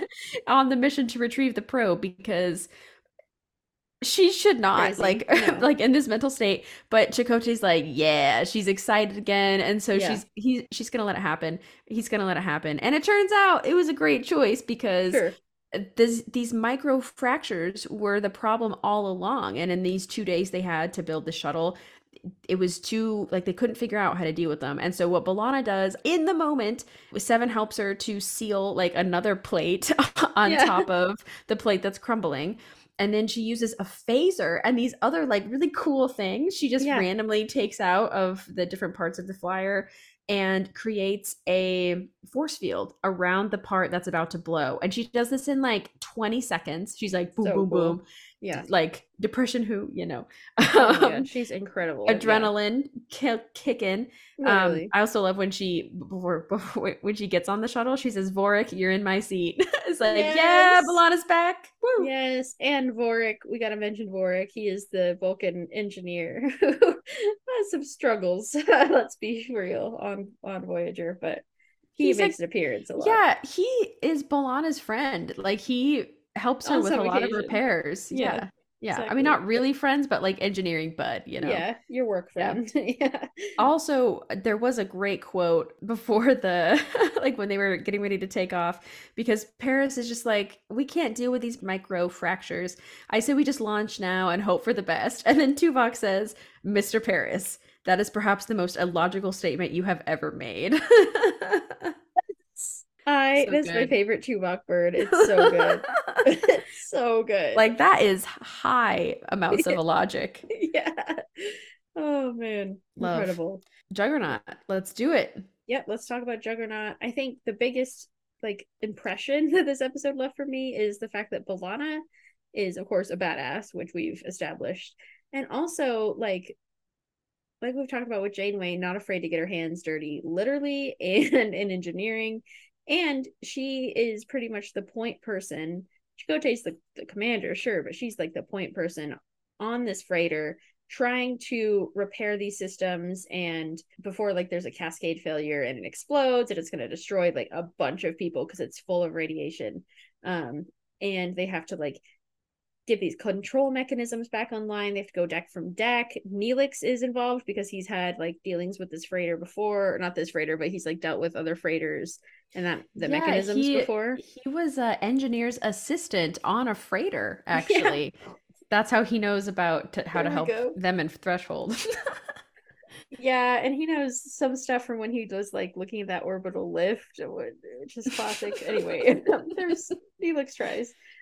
Um, and you know, this is a great demonstration of B'Elanna trying to na- navigate her like anger, leadership issues, le- leadership management, and her own like engineering prow- prowess. You know, while battling literal radiation and this like irradiated person who has been like killing other people. Insane circumstances that she's under. But honestly, watching her crawl around like all of these tubes and decks and like just being a badass fixing all these systems, it's just it's like so satisfying almost to see her like not thriving obviously it's it's so rough but it, it's amazing to watch her you know just keep going through all of this oh, yeah.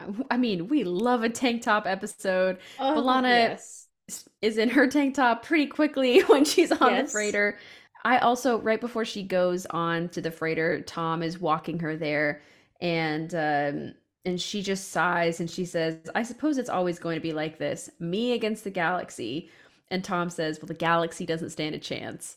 And I, I just love that because I think it really shows like they're two exactly where they're at as characters. You know, B'Elanna's Yes. like she's struggling this whole episode like with against herself and her anger and her emotions and uh And Tom's like, ah, you're gonna be fine, you know? Like, yeah. I know you, I trust you, you got this.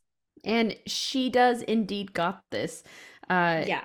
yeah, sh again, she she's the one who saves everybody. Yeah. Yeah, she figures out like that it's a person who has been sabotaging this the whole time.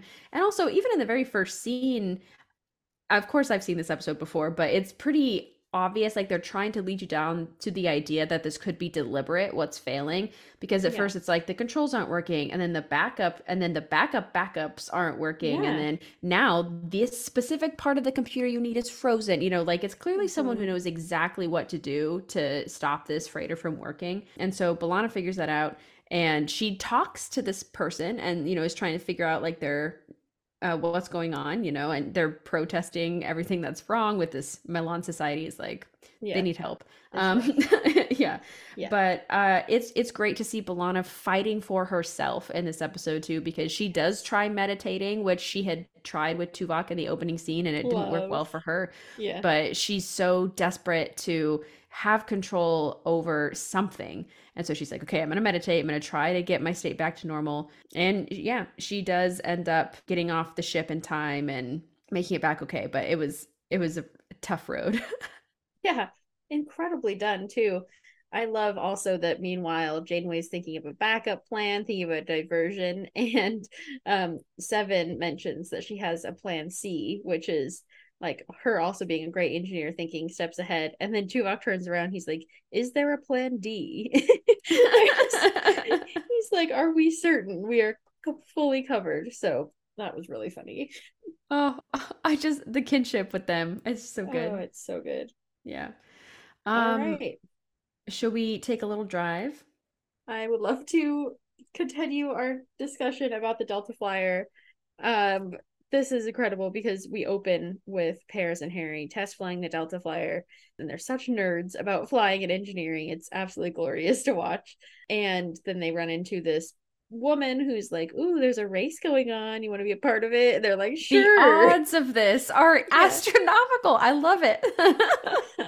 Incredible. the the flyboy runs into a cool ship and then she's like nice ship let's race like this Let's is in- this is this is crazy Is this like a like 80s film where they're like out by the diner about to race each other?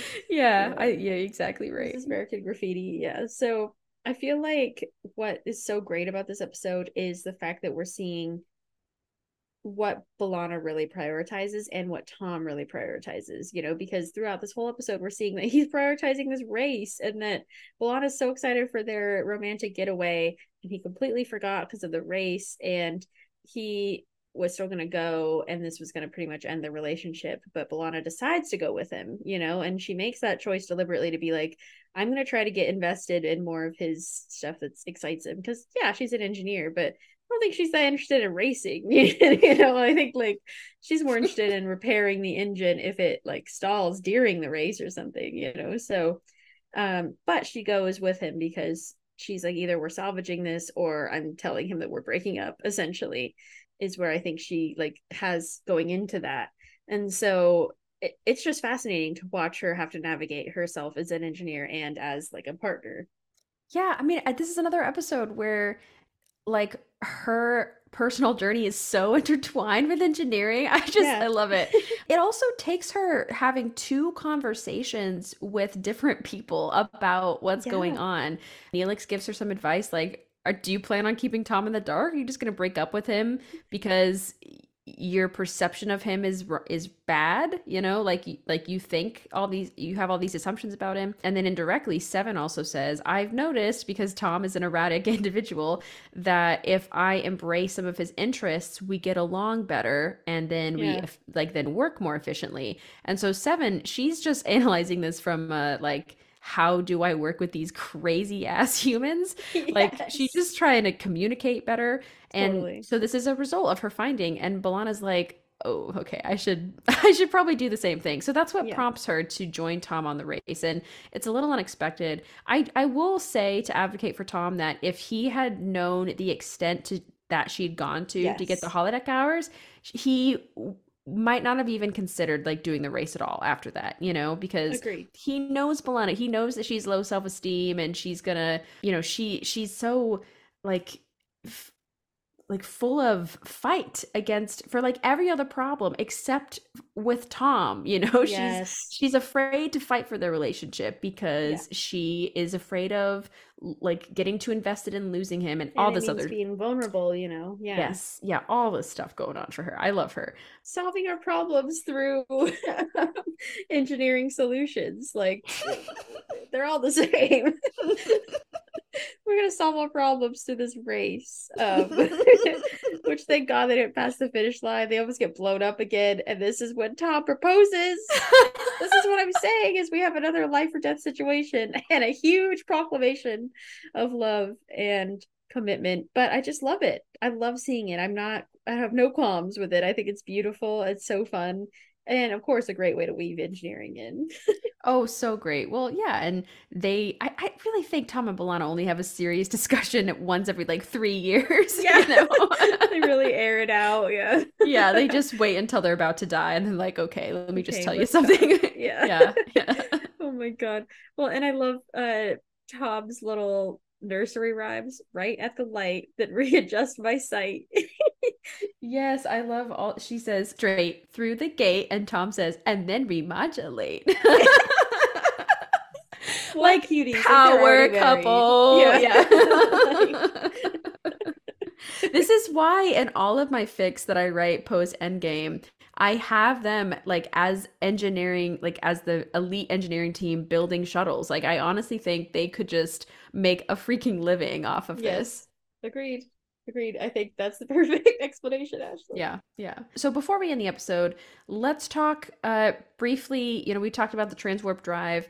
Um I want to talk about the slip slipstream drive for a minute. Yep. um, in the episode Timeless because this is another important piece of technology that is developed specifically because they are in need of it. It reminds me of the T- uh, TNG episode or the Yeah. DS9 episode. What is it? Where I think it's I think it's TNG. Yeah, Troi falls in love with that dude. Um, Oh. the- yeah, it's it's reminding me of the TNG episode that this is Masterpiece Masterpiece Society? Society. Yeah, Yeah. uh, Masterpiece Society, where Geordi says, like, I guess like we have a need for innovation, or we we have innovation and advancement because we have need of it, and so Yes. this this is why Voyager like ends up coming back with all this technology because they have needs that no one ha- no one has in the Delta Quadrant eh, or in the Alpha Quadrant, and so Slipstream Drive is one of the most exciting possibilities because ideally they're gonna just slip slide on by right Yeah. home. yeah, and apparently B'Elanna has made this work by putting in um quantum matrices and benamite crystals that can only last a certain amount of time, so they have to use these crystals quickly. Um, and of course, some Borg technology, um, as Of usual. course. And Tom is like running these simulations and realizing that there's this fracture. Again, these fractures are just everywhere. Um, it's almost like they're shattered, you know. Mhm. But yeah, so essentially he predicted a disaster scenario, which is what happens when they try to use this the slipstream, and then of course Harry and Chakotay go back in time. They do their thing. They do that weird seven techno babble that I was talking about earlier. Um, Mhm. and I think that it's so insane because in any other circumstance, they would not like try this after seeing that the Tom had the disastrous like engineering or in the holodeck holodeck like disastrous results from using this. And so Harry volunteers himself because he's like months of work for nothing. Like we need to make this mean something, and the Benamite crystals are gonna not hold out for much longer.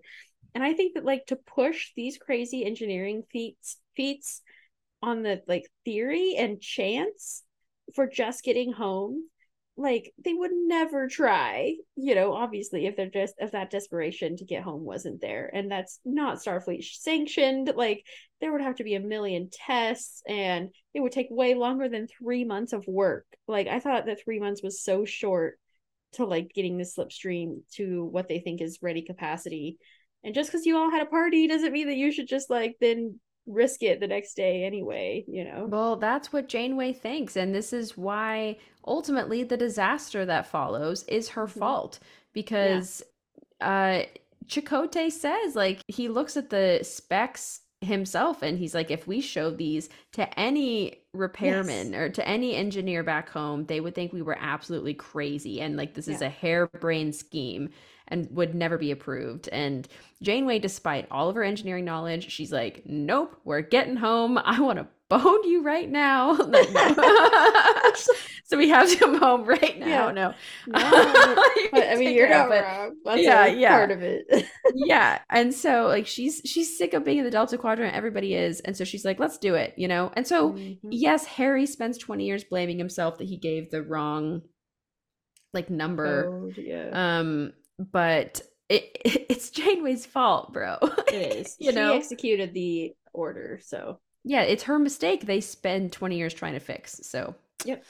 anyway Period. yeah wow, it's the only time you'll hear us insult Janeway. literally the only time hashtag murder Hashtag two she Vicks did it's nothing wrong. yeah, yeah. Um, okay, Ashlyn, Ah. let's close out this episode with Flesh and Blood, the movie, basically. Um, So it's 84 long. minutes long. Um, or 74, I can't remember, but it's, it's a great episode. Honestly, enjoy every minute, mostly every minute. Um, and particularly enjoy that we have another field trip with some holograms, with B'Elanna getting kidnapped and the doctor feeling empathetic. Th- This was the plot of Re- Revulsion, but it didn't go as far. Um, this continues to be the plot for B'Elanna. Being the most competent person in the room means you're going to get kidnapped a lot, and she does by these holograms who are rioting essentially because the Hirogen are like killing them constantly and using them as prey. It's just a shitty situation all around. yeah And I think the most prominent person we have to talk about in this episode is Kejal. She is the Cardassian hologram who is sort of designated designated the engineer of all of these holograms and on this ship. And B'Elanna is essentially assigned with her to reinforce the warp core. Um, I don't know, sorry, It's assigned to make this like utopian hologram home for when they reach this planet that the Hirogen can't like follow them to. And the holograms are injured, so the doctor is able to help with that while B'Elanna before B'Elanna gets kidnapped. And then B'Elanna gets taken once the doctor like changes his loyalty around. And so I just thought this was really interesting because B'Elanna, we've seen before when she gets kidnapped, also has sometimes like a half loyalty to the group that like did take her or were was at least like agreement in agreement with them before, like in prototype. So I think it's really interesting that again we're seeing sort of allegiance shift and change with these different technologies being used with sort of the advancement of technologies where it shouldn't be aka the prime directive you know as we discussed in prototype. So it's wild to see all these threads throughout these episodes as well. Beautiful Rhianna. Absolutely agree. Yeah. Thank you. You said it all. This this is such a cool episode because you actively see B'Elanna's perspective changing as Yeah. it goes on because i think she's very i mean her and the doctor like they have a, a funny relationship because Totally. she to- totally tolerates him Mhm. and but like throughout the years does come to understand like he does have depth and like he does have um like a really important role that he plays on the crew and so when he's when she's seeing so many other holograms um also fighting for rights like oh so like shocking Yeah. Um i think she's she becomes very sympathetic and i think her time with the cardassian Kejal what's her name? Yeah. Yeah i think her time her time with Kejal really affects her too. Yeah and for the better i think because the cardassian and her talk about stereotypes and how like both of them are kind of breaking the stereotypes of what either they were programmed to be or like born into kind of thing. And with like especially with the cardassian being this really accomplished engineer which we saw with like the episode destiny and deep space yeah all the female cardassians are Yeah. the best engineers yeah. yeah exactly which was cool to see again here but also that Kejal takes their side in the end you know and realizes oh my god like my leader is now becoming a cult leader and i don't do not want a part of this and so she is able to help them like repair the warp core before it explodes um she helps shut down the other holograms for a moment so B'Elanna can like stop the madness, stop the killing. Um, and she works with the Hirogen engineer at the end, and I love him too. I can't remember his name, but he's like he was literally given a new life because of these holograms because he didn't have to become a hunter he could become an engineer and he yes. never wanted to become a, a hunter you know and so in a way of course again this is janeway's fault second time i'll ever tell say that and only but by giving this program but it did help this like Hirogen engineer to realize what he was. I think it helped this Kejal or helped this Cardassian hologram Kejal to realize she was an engineer. They start working together on like reform the holograms and the systems. And you know, I think what it really comes down to is B'Elanna's quote here, where she says, "It's the warriors who get the glory, but it's the engineers who build societies." Yes, literally the reason I chose this episode to talk about because of how gr- how like gritty it, or how like yeah just how in the weeds we get about like this type of thing. So yeah. yeah wonderful. Yeah, and love to see it. the society the ho- holographic engineer and the Hirogen engineer so, so cool. And creating new jobs for the Hirogen like advancing yeah. their culture you know let's go. Yeah maybe soon they'll pe- capture practice they'll, they'll practice capture and release instead.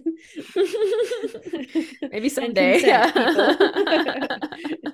consent to be hunted is important yes yeah. it really is. Oh man so ashlyn this is just like what an amazing watch list you put together. I really appreciate you taking the time and thought to get to talk about all these amazing women shall i say we have to remember that these are all women in stem women in engineering um, we've mostly discussed today, um, which is just incredible. Like to see Seven, Janeway, and B'Elanna in these roles is so inspiring, and I think helped inspire a ton of people to become engineers or scientists or you know go into NASA and that kind of stuff. Yeah, absolutely. It really healed my soul seeing yes. all of these women do all these amazing things. So we yeah, we were out here. Voyager's just so such a special series we love her and we're so happy we get to talk about it. And now next week we're gonna be talking about a man, and he's a great man. His name is Charles Trip Tucker the Third. Um, so I I like I'm gonna be screaming. I'm already mentally thinking about this watch list because it's my man, and I can't wait. We are going to have such a fun time next week. But before we get there, I would love to thank some other people that we love, which are, of course, our patrons. Thank you so much to Jordan Hirsch, Megan Chowning, MC Freudis, Spotted Giraffe, Isabel, Kurlan Naiskos, Rick Mason, John T. Bolds, Gil Dara, Jeff Richardson, Never Otter Even, Anna Post, T. Alexander, Ivan Fetch, and Michelle. Thank you so much for your donations to our Patreon. We appreciate you. Yeah. Yeah, and thank you so much, Ashlyn, for for recording this B'Elanna and and others pro- podcast. I really enjoyed getting to talk about all of them. Oh, of course. We're entering a very exciting period in the series because mm. on Patreon, Rhianna will be announcing the next series Ooh. next week. So if Get you want to hear what the next series is ahead of time, you better tune in. You better head on over to patreon.com slash the Duras Sisters podcast and you shall hear it. So yeah, with that, I yeah, like you said, Rhianna, Enterprise is gonna be an absolute joy. so I'm so excited. Ashlyn, yeah. thank you. Absolutely, Rhianna. Thank you so much. Please kapla yourself. Thank you for listening to the Duras Sisters podcast. Please tune in next week for the sixth episode of our engineering series, where Ashlyn and Rhianna will discuss Trip Tucker III in Enterprise. Please follow us on Facebook, Instagram, Threads, and Twitter to check to see our suggested watch list for our upcoming episodes. Also, take a moment to check out our content on Tumblr, TikTok, YouTube, and our merch on Threadless. All links can be found in the bio of any of our social media pages. If you like what you've heard today, please leave us a review on whatever platform you listen. By donating $1, $6, $12, or $23 per month, you can become a monthly patron and unlock our exclusive rewards for each tier. You can find all of this and more at patreon.com slash the Duras Sisters Podcast. If you would like to contact us for any reason, please do so at the Duras Sisters Podcast at gmail.com. So far, we have covered these podcast series pilot episodes, family, love and affection, time travel, villains, movies, feminism, death fakeouts, first officers, spooky, and the holodeck series. If you haven't heard a particular series yet, please go back and listen to any of these awesome episodes. Social media, editing, and marketing is by me, Ashlyn Gelman, and Rhianna Hurd. Our intro and outro is by Jerry Goldsmith. It's her birthday, right? No. Or no, I'm so stupid. It's the day of honor. I'm sorry. You're right. I'm so sorry. Poor she's a oh god, oh god. Um, okay, no, it's not a fucking birthday. Um, okay, so it's it's uh it's the day of honor